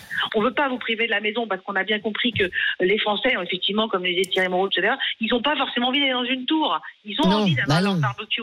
Ils ont envie d'avoir leur petit jardin. Mais, euh, mais peut-être différemment. Et honnêtement, on verra en- après les annonces Si vraiment il y a un coup de pouce qui est donné à la maison individuelle, alors là, ce sera un vrai changement de dogme. Je parle vraiment d'une aide financière. Mais si on reste sur les annonces, on va rester sur ce qu'on a, c'est-à-dire un prêt à taux zéro qui aide à la rénovation. Alors, on a Dimitri en ligne, Dimitri euh, qui nous appelle de Haute-Loire et qui est commercial, et Dimitri ben, qui est en train de faire construire sa maison individuelle. hein. C'est ça, Dimitri? Oui, tout à fait, ouais. c'est c'est exactement ça. Là, je suis sur la, la fin de mon projet de construction qui devrait, euh, la maison devrait m'être livrée d'ici euh, d'ici une ou deux semaines, là, effectivement. Ah bah génial, euh, Dimitri. Il n'y a même pas de, de- de retard de travaux Alors, il y en a eu un tout Ah petit peu, mais franchement, c'est c'est à la marge, quoi. C'est assez correct au niveau du, du délai, ouais. Et, et Dimitri, euh, pourquoi est-ce que vous n'avez pas choisi de, de- de rénover une maison? Pourquoi est-ce que vous avez choisi de, de faire construire? Alors, euh, ben pour un souci de, de projet, vraiment, euh, on va dire à, à force de visites, euh, multiplier les visites, puisqu'au départ j'étais parti sur effectivement une réno ou une construction récente. Euh, maintenant, quand on affine un peu notre projet, on se rend compte qu'il y a toujours euh, des, des choses à, Un truc qui à cloche. faire et qu'au final, bah, la facture, elle- devient euh, plus chère de reno- rénover quelque chose plutôt que de partir sur du neuf, quoi. Bah oui. Parce que là, là, vous avez, vous avez combien de mètres carrés, Dimitri? Euh, moi, on part sur une construction à 130 mètres carrés. D'accord. Et, et pour un, prix de, de- de combien? Alors au niveau du prix euh, total, euh, on est sur du euh, pratiquement une fois que tout sera terminé 400 000 euros quand même. Ah, Alors, 400 moi, 000 je euros, vous avez, vous avez de quoi faire une rénovation normalement quand même. Alors oui, mais ça c'est parce que euh, en fait on se rend compte euh, au fil du projet que euh, ben, comme lorsqu'on fait un achat, on a toujours des augmentations, des choses qui entre le moment où j'ai préparé mon projet et aujourd'hui où il se termine, il y a plein de choses qui se sont rajoutées. Et bien sûr. Et, et au final, et ben forcément la, la facture, euh, la facture augmente et, et le prix aussi. Quoi. Bon, et là, et c'est le rêve d'une vie, euh, de cette maison, euh, Dimitri? Ah tout à fait, oui, c'est un projet, c'est un projet que, que j'ai. Moi, j'ai, je vais, j'ai 34 ans, donc euh, je fais partie d'une génération où euh, le fait de devenir propriétaire était un petit peu le, l'aboutissement d'un projet de vie, effectivement. Alors justement, Nesrine, vous êtes un peu de la même génération, un petit peu plus jeune quand même, mais, mais est-ce que est-ce que c'est toujours le cas euh, Voilà, est-ce que euh, devenir propriétaire, c'est toujours euh, euh, j'ai l'envie de votre génération ou pas du tout hein? Alors, je sais pas si je peux parler au nom de ma génération, mais en tout cas, je, en tout cas pour les jeunes qui vivent en milieu urbain, au-delà d'être euh, de n'être plus une envie, c'est surtout plus accessible. C'est surtout ça aussi, c'est-à-dire que par exemple à Paris, moi, si j'achetais par exemple euh, un studio ou un appartement à Paris, à Paris, Voilà, non, mais je- on parle juste de propriétaire euh, déjà euh, de, de prendre ce statut-là, moi, ça, ça, ça risque d'être compliqué. Et c'est le- je, pense- je pense que c'est le cas de beaucoup de, de beaucoup de jeunes. C'est là où se jouent les inégalités de patrimoine. Donc, euh, je suis pas sûr que ma génération rêve d'être propriétaire. Il y en a comme Dimitri qu'on vient d'avoir au téléphone qui était qui, qui voilà pour qui ça comptait énormément. Donc, donc on est très disparates. Mais je pense que pour en tout cas les ceux qui vivent dans des milieux urbains, ils ont on a conscience que ça va être très compliqué d'être propriétaire. Euh, par contre, que, que je peux comprendre le rêve de verdure, le rêve de grands espaces, parce qu'effectivement on se sent vite étriqué dans des grandes villes. Mais c'est pour ça que pour moi c'est plus de l'ordre des politiques publiques euh, et de ce qu'on peut faire pour que ça le- la ville en, au sens euh, vraiment euh, politique et urbain devienne un espace en fait enviable qu'on n'ait pas encore du besoin à chaque boulot, fois. hein. Pardon. Il y a encore du boulot. Oui, ah bah, mais Ouais. c'est là, où on a pris du retard. C'est-à-dire qu'en fait, par exemple, tous les, toutes les personnes qui ont des, des logements secondaires, quand on les écoute parler, c'est pour dire, bah, je veux partir de Paris, j'ai Bah oui. besoin de me mettre au vert, etc. Et c'est c'est ce qui est dommageable de la part des politiques publiques. C'est-à-dire, on ne devrait pas avoir des gens qui se sentent obligés de quitter Paris le week-end pour se sentir bien dans leur peau et dans leur famille. On devrait avoir des espaces qui nous permettent euh, ce bien-être-là. C'est un, c'est un- c'est un- quelque chose qu'on peut réclamer en tant que société, en tout cas. Donc, euh, Merci, donc voilà.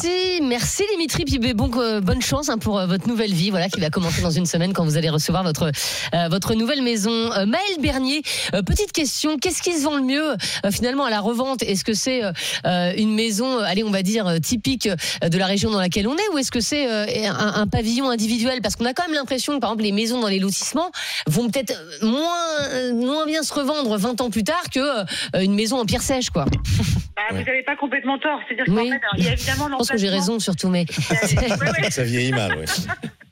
Non, mais il y a l'emplacement et joue, joue beaucoup et, et vous avez raison de, de, de signaler. Et puis dans les constructions, il y a, il y a tout. Euh, il y a des Ah, choses ça. qui sont totalement de qualité et puis des choses qui sont de moins bonne qualité. Vous m'entendez?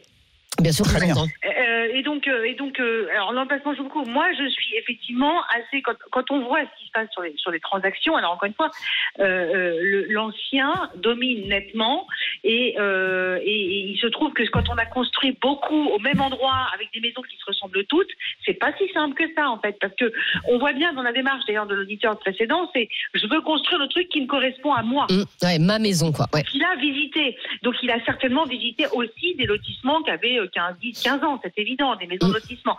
Mais ça correspond pas parce qu'en fait le but c'est de faire son truc qui est vraiment parfait pour soi. Et, et donc euh, euh, à la revente c'est pas forcément si évident. Après ça dépend encore une fois toujours de l'emplacement. C'est vrai. Donc euh, c'est c'est c'est il n'y a pas il y a pas de règle absolue. L'emplacement prédomine.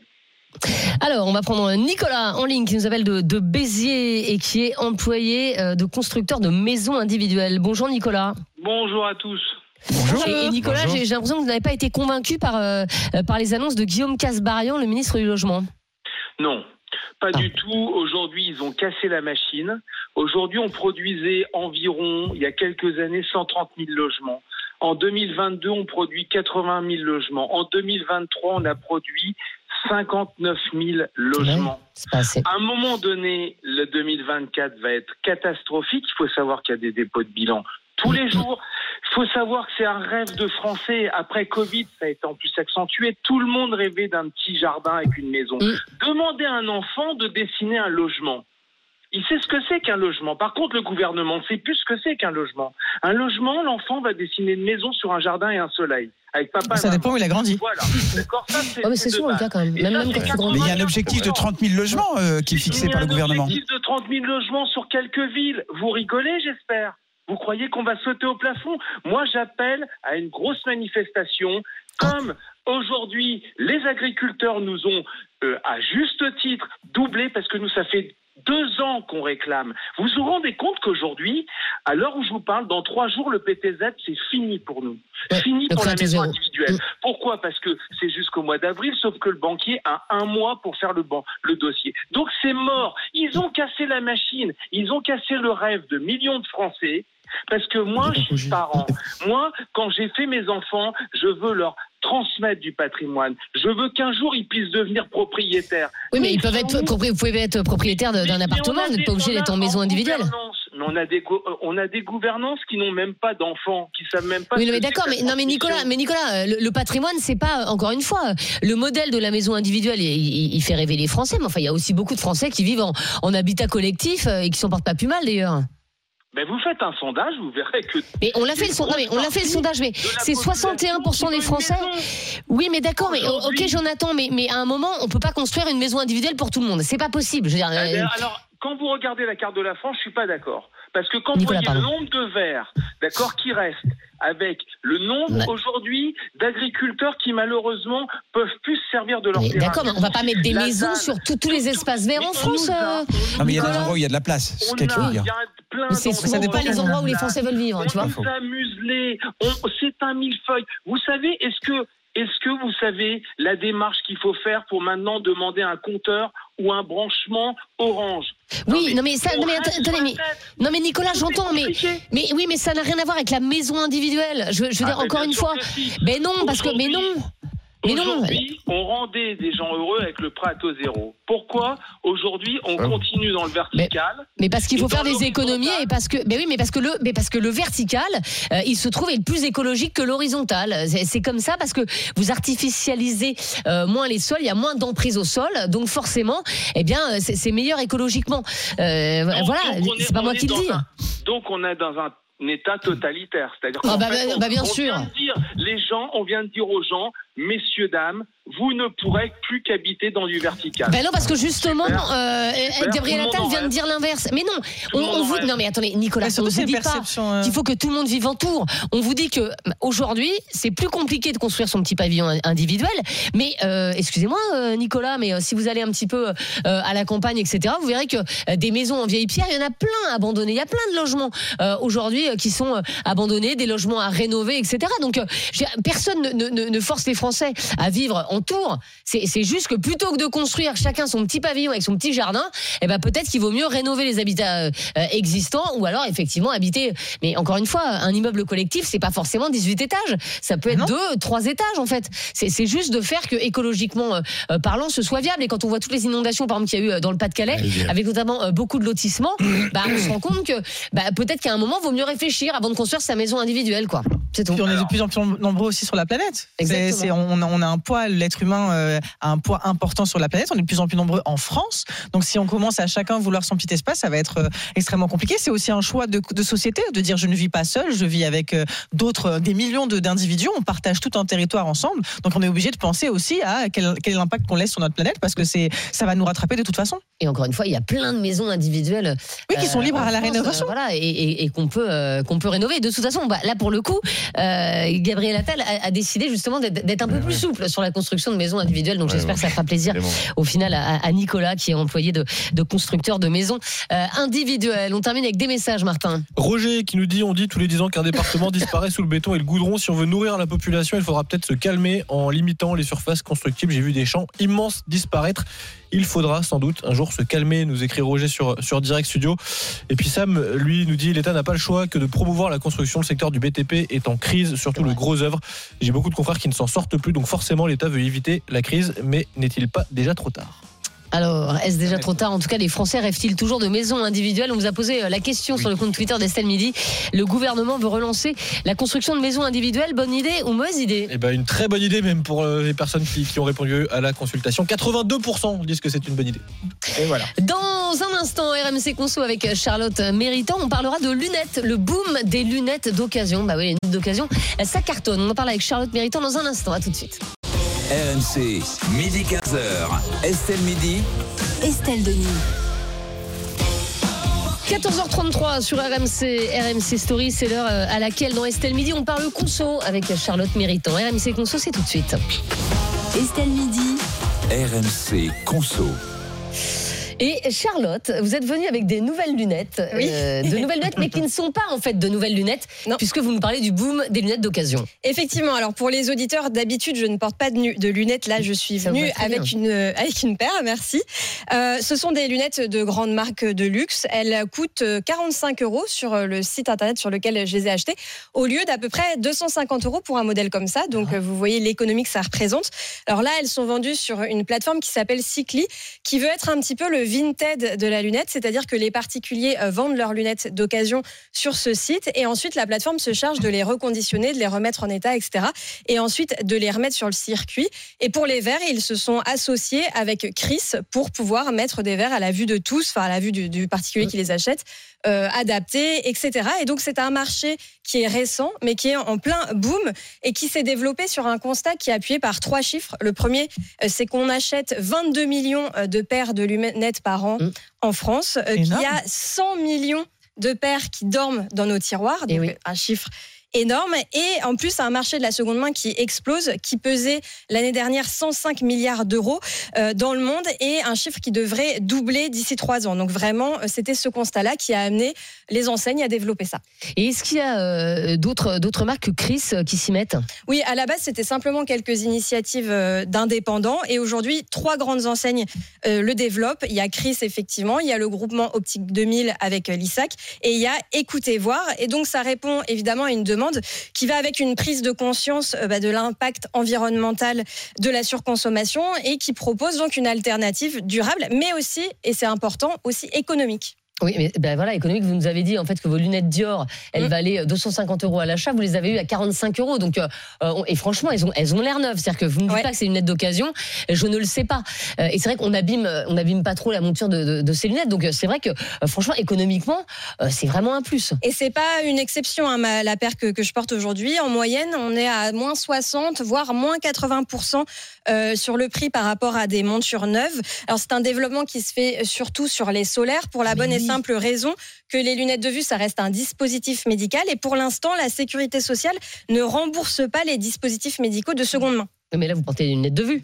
Oui, parce que Chris et Cycli, eux, ce qu'ils font, c'est qu'ils font des lunettes de vue, mais du coup, vous êtes remboursé uniquement sur les verres. Ça, ça limite quand même un petit peu le bénéfice économique pour le consommateur. Mais la bonne nouvelle, c'est qu'il y a un décret euh, qui est en projet en ce moment, qui devrait voir le jour dans les prochains mois et qui vise justement à permettre un remboursement sur les montures de seconde main. Il y a quand même une euh, entreprise qui le fait déjà.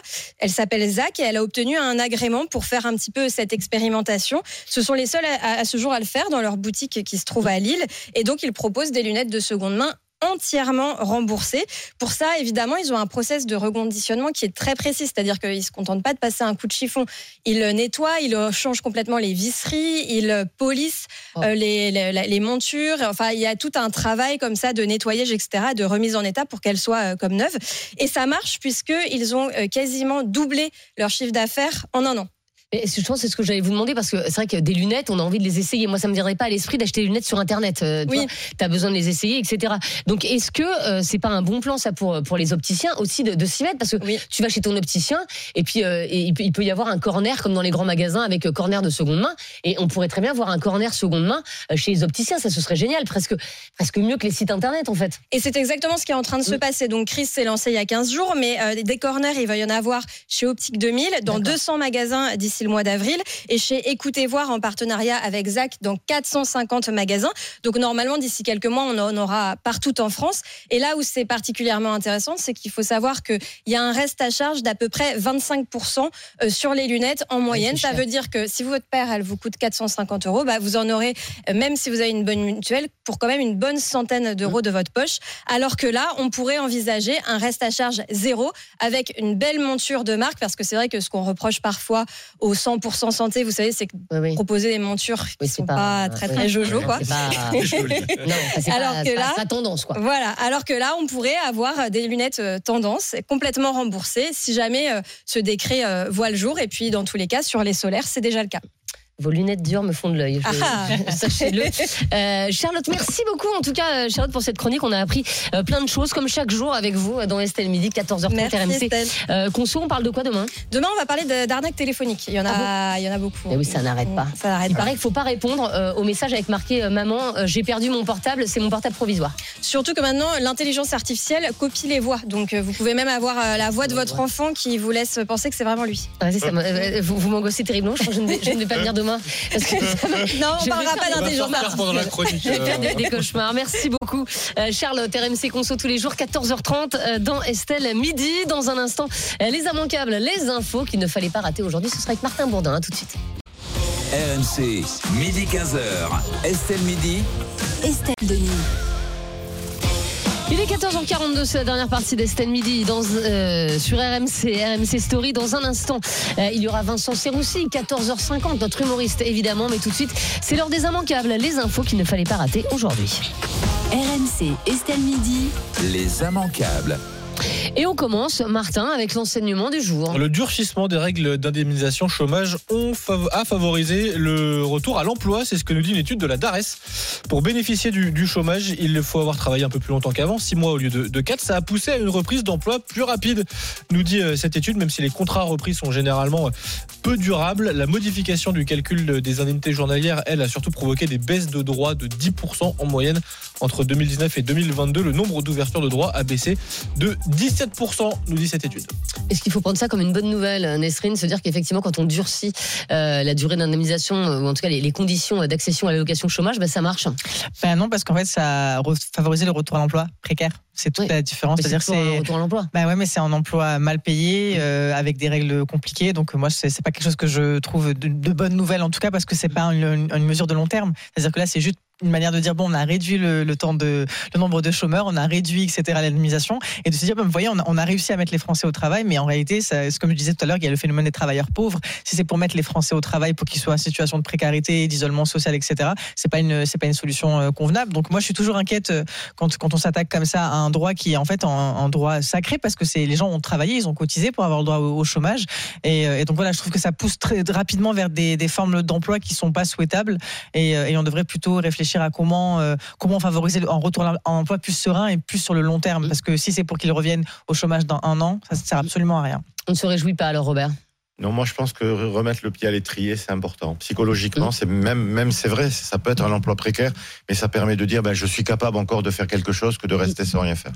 Donc je, je vois le côté beaucoup plus positif, malgré effectivement, ça va être précaire, mais ça peut être le redémarrage de quelque chose. Oui, a priori, le gouvernement va s'en servir pour durcir à nouveau euh, les- Ah les conditions de l'allocation bon. au chômage. En tout cas, euh, c'est ce que souhaite Gabriel Attal. Moi, je suis plutôt d'accord avec Nesrine. J'ai l'impression, et il y a d'ailleurs des associations qui ont des, des- alors le retour à l'emploi certes, mais pour quel emploi, comme tu l'as dit, et d'autres associations d'aide à la précarité expliquent que les nouvelles, les durcissements de ces mesures entraîne aussi une précarisation plus importante de ceux qui sont déjà précaires. Donc, il faut faire aussi attention où on met le curseur et bien regarder dans le détail euh, quels sont les impacts sur une population qui est déjà euh, fragilisée. Fragilisée. Donc, euh, le retour à l'emploi, c'est pas c'est pas l'alpha et l'oméga. Quel emploi, combien de temps et dans quelles conditions? En tout cas, on va quand même vers un, nouveau durcissement euh, des conditions euh, justement euh, d'accession euh, aux allocations chômage. On va passer, ça nous a beaucoup fait rire ce matin, Martin, à la boulette du jour. Un employé de la mairie de Paris s'est fait voler sa sacoche d'ordinateur dans un train. Bon, jusque-là, pas très grave, hein, ça peut nous arriver à tout le monde, rien de, de très grave. Mais dans la sacoche, en plus de l'ordinateur, il y aurait deux clés USB avec des informations sensibles sur la sécurisation des Jeux Olympiques de Paris. C'est ce que nous apprenait une source policière ce matin. Évidemment, ça a inquiété un peu tout le monde. Ah bah oui. Une enquête avait été ouverte. Finalement, tout va bien, nous dit cet après-midi le parquet de Paris. La clé USB ne contenait aucune note sur des dispositifs de sécurité sensibles. Il n'y avait en fait que des notes sur la circulation dans Paris pendant les Jeux euh, l'été prochain. Bon, reste que ça peut quand même poser euh, quelques, quelques questions, d'autant plus que euh, ça arrive au lendemain d'une alerte lancée par l'Agence française de la sécurité informatique qui affirme que la menace informatique continue d'augmenter en France et elle redoute, cette Agence française de la sécurité informatique, des attaques informatiques au moment des Jeux Olympiques. Ce qu'on apprend quand même, c'est que les, les, pour le coup, les, les employés de la mairie de Paris se, se baladent avec des clés USB, avec euh, normalement quand même des renseignements que, que tout, un tout à chacun ne devrait pas avoir, alors qu'il y a un truc qui s'appelle le cloud. Ça vient juste de sortir, mais ça marche plutôt pas mal. Et c'est vrai que c'est ça qui nous a fait rire aussi, euh, Nesrine, quoi. Voilà, c'est ce la vieille ouais. sacoche, euh, les clés USB. Incroyable. C'est un peu Mais surtout qu'on- on se met vraiment à la place de- de- de- du personnel qui s'est dit on va trouver un moyen hyper sécurisé de garder ces informations-là. Internet c'est beaucoup trop dangereux, il va y avoir des Il y a des menaces. risques de piratage voilà, cloud. donc, donc on va faire ça de manière vraiment Absolument. super pratique et super bien privée. On va le mettre dans une sacoche qui va voyager de partout dans toute Au la final, il n'y avait rien de sensible, hein, visiblement. Non, non, il n'y avait rien de sensible. Non, non, mais c'est pour, c'est pour il ça qu'on en rit. Bah, peut-être qu'il l'aurait pas mis sur la clé USB pour le coup. C'est- pour ça. Je sais pas. Non, mais c'est Je pour ça. doute de tout. C'est c'est pour ça qu'on en rit aussi parce que c'est pas un, un document classé apparemment ultra confidentiel. Donc c'est pour ça qu'on peut se permettre de- d'en rigoler en se disant que la sécurité est pas forcément euh, en jeu, en tout cas pas avec ces papiers-là. Mais euh, mais moi j'ai- c'est vraiment j'imagine la, la réunion de services euh, où tout le monde s'est dit bon alors internet c'est pas safe. Le plus safe c'est la bonne vieille prendre la sacoche, à mon gars. Et Va finalement. acheter une clé USB à la Ah, Fnac, c'est hyper ouais, sûr. c'est un peu la calamité des jeux, épisode 3- 3454. C'est ça. C'est-à-dire qu'on a l'impression que tous les jours, il y a un truc qui vient, Qui vient écorner l'or- l'organisation super huileuse qu'on nous a vendue. pour, pour, pour rigoler, j'ai été voir les projets qui avaient été euh, notamment euh, montrés par la mairie de Paris de l'état dans lequel serait Paris pour les Jeux. On est encore très très très très loin de ces images euh, Il reste du temps, photoshopées. Il reste du temps, Il reste du temps. Il reste 4 je- mois. Je vous, indique à aller voir les, les photos des Champs-Élysées, photoshopées évidemment, qui nous, qui nous vendaient des Champs-Élysées absolument magnifiques pour les Jeux. On, on y est Bah, pas. déjà, on va en avoir une idée demain. Je crois que c'est demain que le village olympique euh, est, est inauguré. Donc, on va déjà voir un peu euh, À quoi ça va de quoi ça Oui. va. Ils vont quoi inaugurer le, le seul appartement qui est complètement fini, non Le seul balcon qui est. Non, on espère quand même que voilà, les chevaux non, des athlètes allez. seront prêtes pour, euh, pour les, jeux, les jeux. Ils vous font toujours rêver ces jeux ou pas, Robert?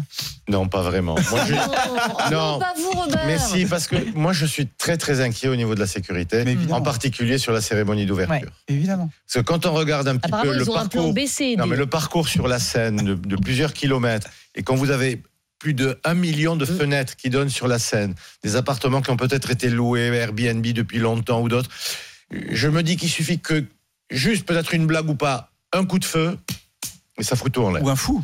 Voilà, ou un fou. Donc voilà, mais, mais effectivement, moi je suis très, très heureux que effectivement les.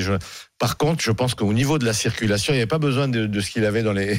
Ils ont dit que les on, se, on se doute, tout, on se Oui. doute tout à fait de ce qu'il va y Si c'est avoir. pour nous dire que ça sera le bazar, Oui. Moi, ma pour, crainte, pour rester poli, c'est qu'on fasse pas marche pas la peine. hein. C'est qu'avec toutes les mesures sur la circulation, c'est qu'après les Jeux Olympiques, ça reste pareil. On supprime une voie du périphérique, et là, ça va être une Ah bah ils ont totale. déjà. Bah, J'ai euh, peur de ça. Oui, ils ont Sachez, déjà Robert, préparé la, place de la Concorde, euh, eh bien, Ça y est, oui, j'ai déjà ça vu, ne circulera plus qu'à moitié. hein, donc ça, ça déjà, ça vient d'être acté. Euh, le conseil un peu foireux, il faut le dire, du jour, Martin Bourdin. Pour se nourrir à moindre coût, manger des céréales pour le dîner. Voilà le petit conseil donné par le PDG de, de Kellogg's. Ah bah oui. Ah bah oui. Ah bah pour aider les, les ménages américains à lutter contre l'inflation, un bol de lait avec des Oh céréales coûte moins d'un dollar, a-t-il dit sur une, sur une chaîne américaine, ce qui n'a évidemment pas manqué de, de faire réagir, on s'en doute. hein. Certains ont notamment pointé du doigt que Kellogg's avait quand même augmenté ses prix l'année dernière 12% en plus en. Oui, c'est. Non, mais Ça coûte moins cher, mais bon, ça a quand même augmenté ça aussi. Après, franchement, un peu de céréales, un peu de lait le dimanche soir, quand franchement on a Quand tu vraiment sais la pas quoi faire. flemme de faire la cuisine, et ben c'est pas mal. Euh, voilà, ça coûte pas cher, mais surtout c'est un peu régressif, quoi. Voilà. Oui, puis ça, ça reste un petit plaisir, ça nous rappelle tous notre enfance, j'imagine, Ben, c'est les ça. céréales. Mais par contre, c'est hyper mal joué de sa part parce qu'en réalité, on est quand même dans un pays, les États-Unis, où il y a de l'obésité très, très morbide et très présente. Donc en fait, c'est surtout dire aux pauvres, continuez de manger mal et de manger des céréales. Nous, on se soucie pas trop de votre santé. Le ce petit déjeuner, ça suffit pas. Maintenant, Ouais, voilà. rajoutez un peu Le- de dîner. le le quand même, euh, Robert. Oh, les céréales, Non, je suis pas sûre en termes de composition. Enfin, Mais je non, pas me parce que tromper. Mais les Eh oui, céréales, apparemment, c'est. est quand même à la tête de. Enfin, c'est- ils ont plein de produits et notamment il y en a un qui s'appelle Lucky Charm qui sont interdits en France parce que trop sucré, 45% sûr, bien plus sucré que les autres et avec des colorants et des OGM. Donc euh, Kellogg's qui nous dit de manger ça le soir alors que C'est du mauvais marketing. Enfin, franchement, moi, ça m'effraie. Enfin bon. Est-ce qu'on doit- Oh. Docteur, est-ce qu'on doit manger des céréales le soir? Pour, Non. notre santé, est-ce que c'est bon de Non. manger des céréales le soir? Ça dépend, il y a céréales et céréales. Alors bon, effectivement, il peut y avoir des céréales, mais il faut, Au chocolat. rajoutez du sucre et avec du lait entier et je sais pas quoi, et un petit peu de... euh, de- chantilly. Oui, un peu de chantilly. bon, La non. totale. Non, mais c'est- c'est c'est pas bon en plus. Je veux dire, à la rigueur au petit déjeuner, mais un dîner, c'est pas des céréales. Oh, mais ça va, un Pour petit les côté enfants. régressif, là, comme ça. Mais oui, quand une on a fois la par flemme. hasard, d'accord. ben, Oui, voilà, c'est prenez ça. du riz au lait. Prenez du riz au lait, ça sera plus Ça n'a rien à voir. Non, non, mais si je voulais des céréales, vous voulez un truc régressif. vous, vous- non, mais vous aimez le régressif. le riz au lait soit régressif visiblement. Pour Estelle. Pour moi, ça l'est. Allez, euh, on va tout de suite euh, retrouver Vincent Serroussi, notre humoriste Serroussi n'a pas tout compris. RMC Estelle Midi. Serroussi n'a pas tout compris. Euh, bonjour Vincent. Bonjour Estelle, bonjour à tous. et Bonjour.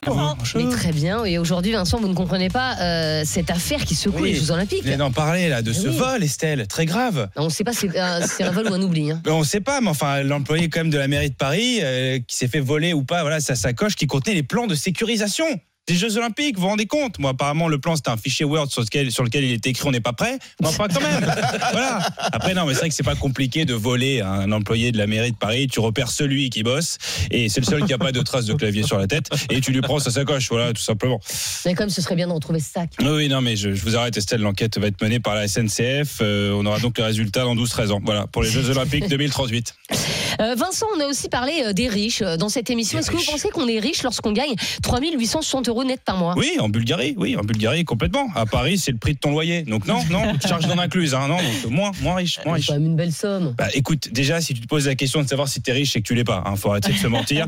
bah, tu le vois, le smicard, souvent, il te donne son salaire assez facilement. Le riche est plus ambigu. Mm. Le riche est là, ouais, mais est-ce qu'on parle de brut, de net? Est-ce que tu comptes la gestion d'actifs Hein, Et les cryptos, c'est pas clair. Il est pas très clair, alors qu'en vrai, tout le monde sait qu'il gagne. euh, Sans patate bah oui, évidemment. Bon, j'ai quand même voulu comparer un peu euh, avec euh, les salaires des chroniqueurs d'Estelle Midi. Je suis tombé sur vos fiches de paye.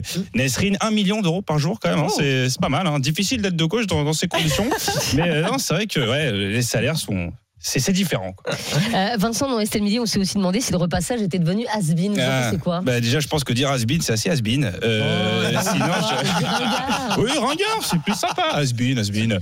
Non, la mode est au froissé maintenant. Vous avez raison, Estelle. Ce qui ne plaît pas du tout à Thierry Moreau. Moi, j'ai pas envie de vivre dans une société de punk à, de punk à chien débraillé, quoi. Enfin, T'oublies ta chemise pour Thierry, t'as un clodo quoi. Non, mais ça va pas ou quoi Thierry? Qu'est-ce que c'est que ça? Faut, bon, Faut-il repasser ses chemises? Sujet qui passionne les Mais Français. hein. Oui, oui.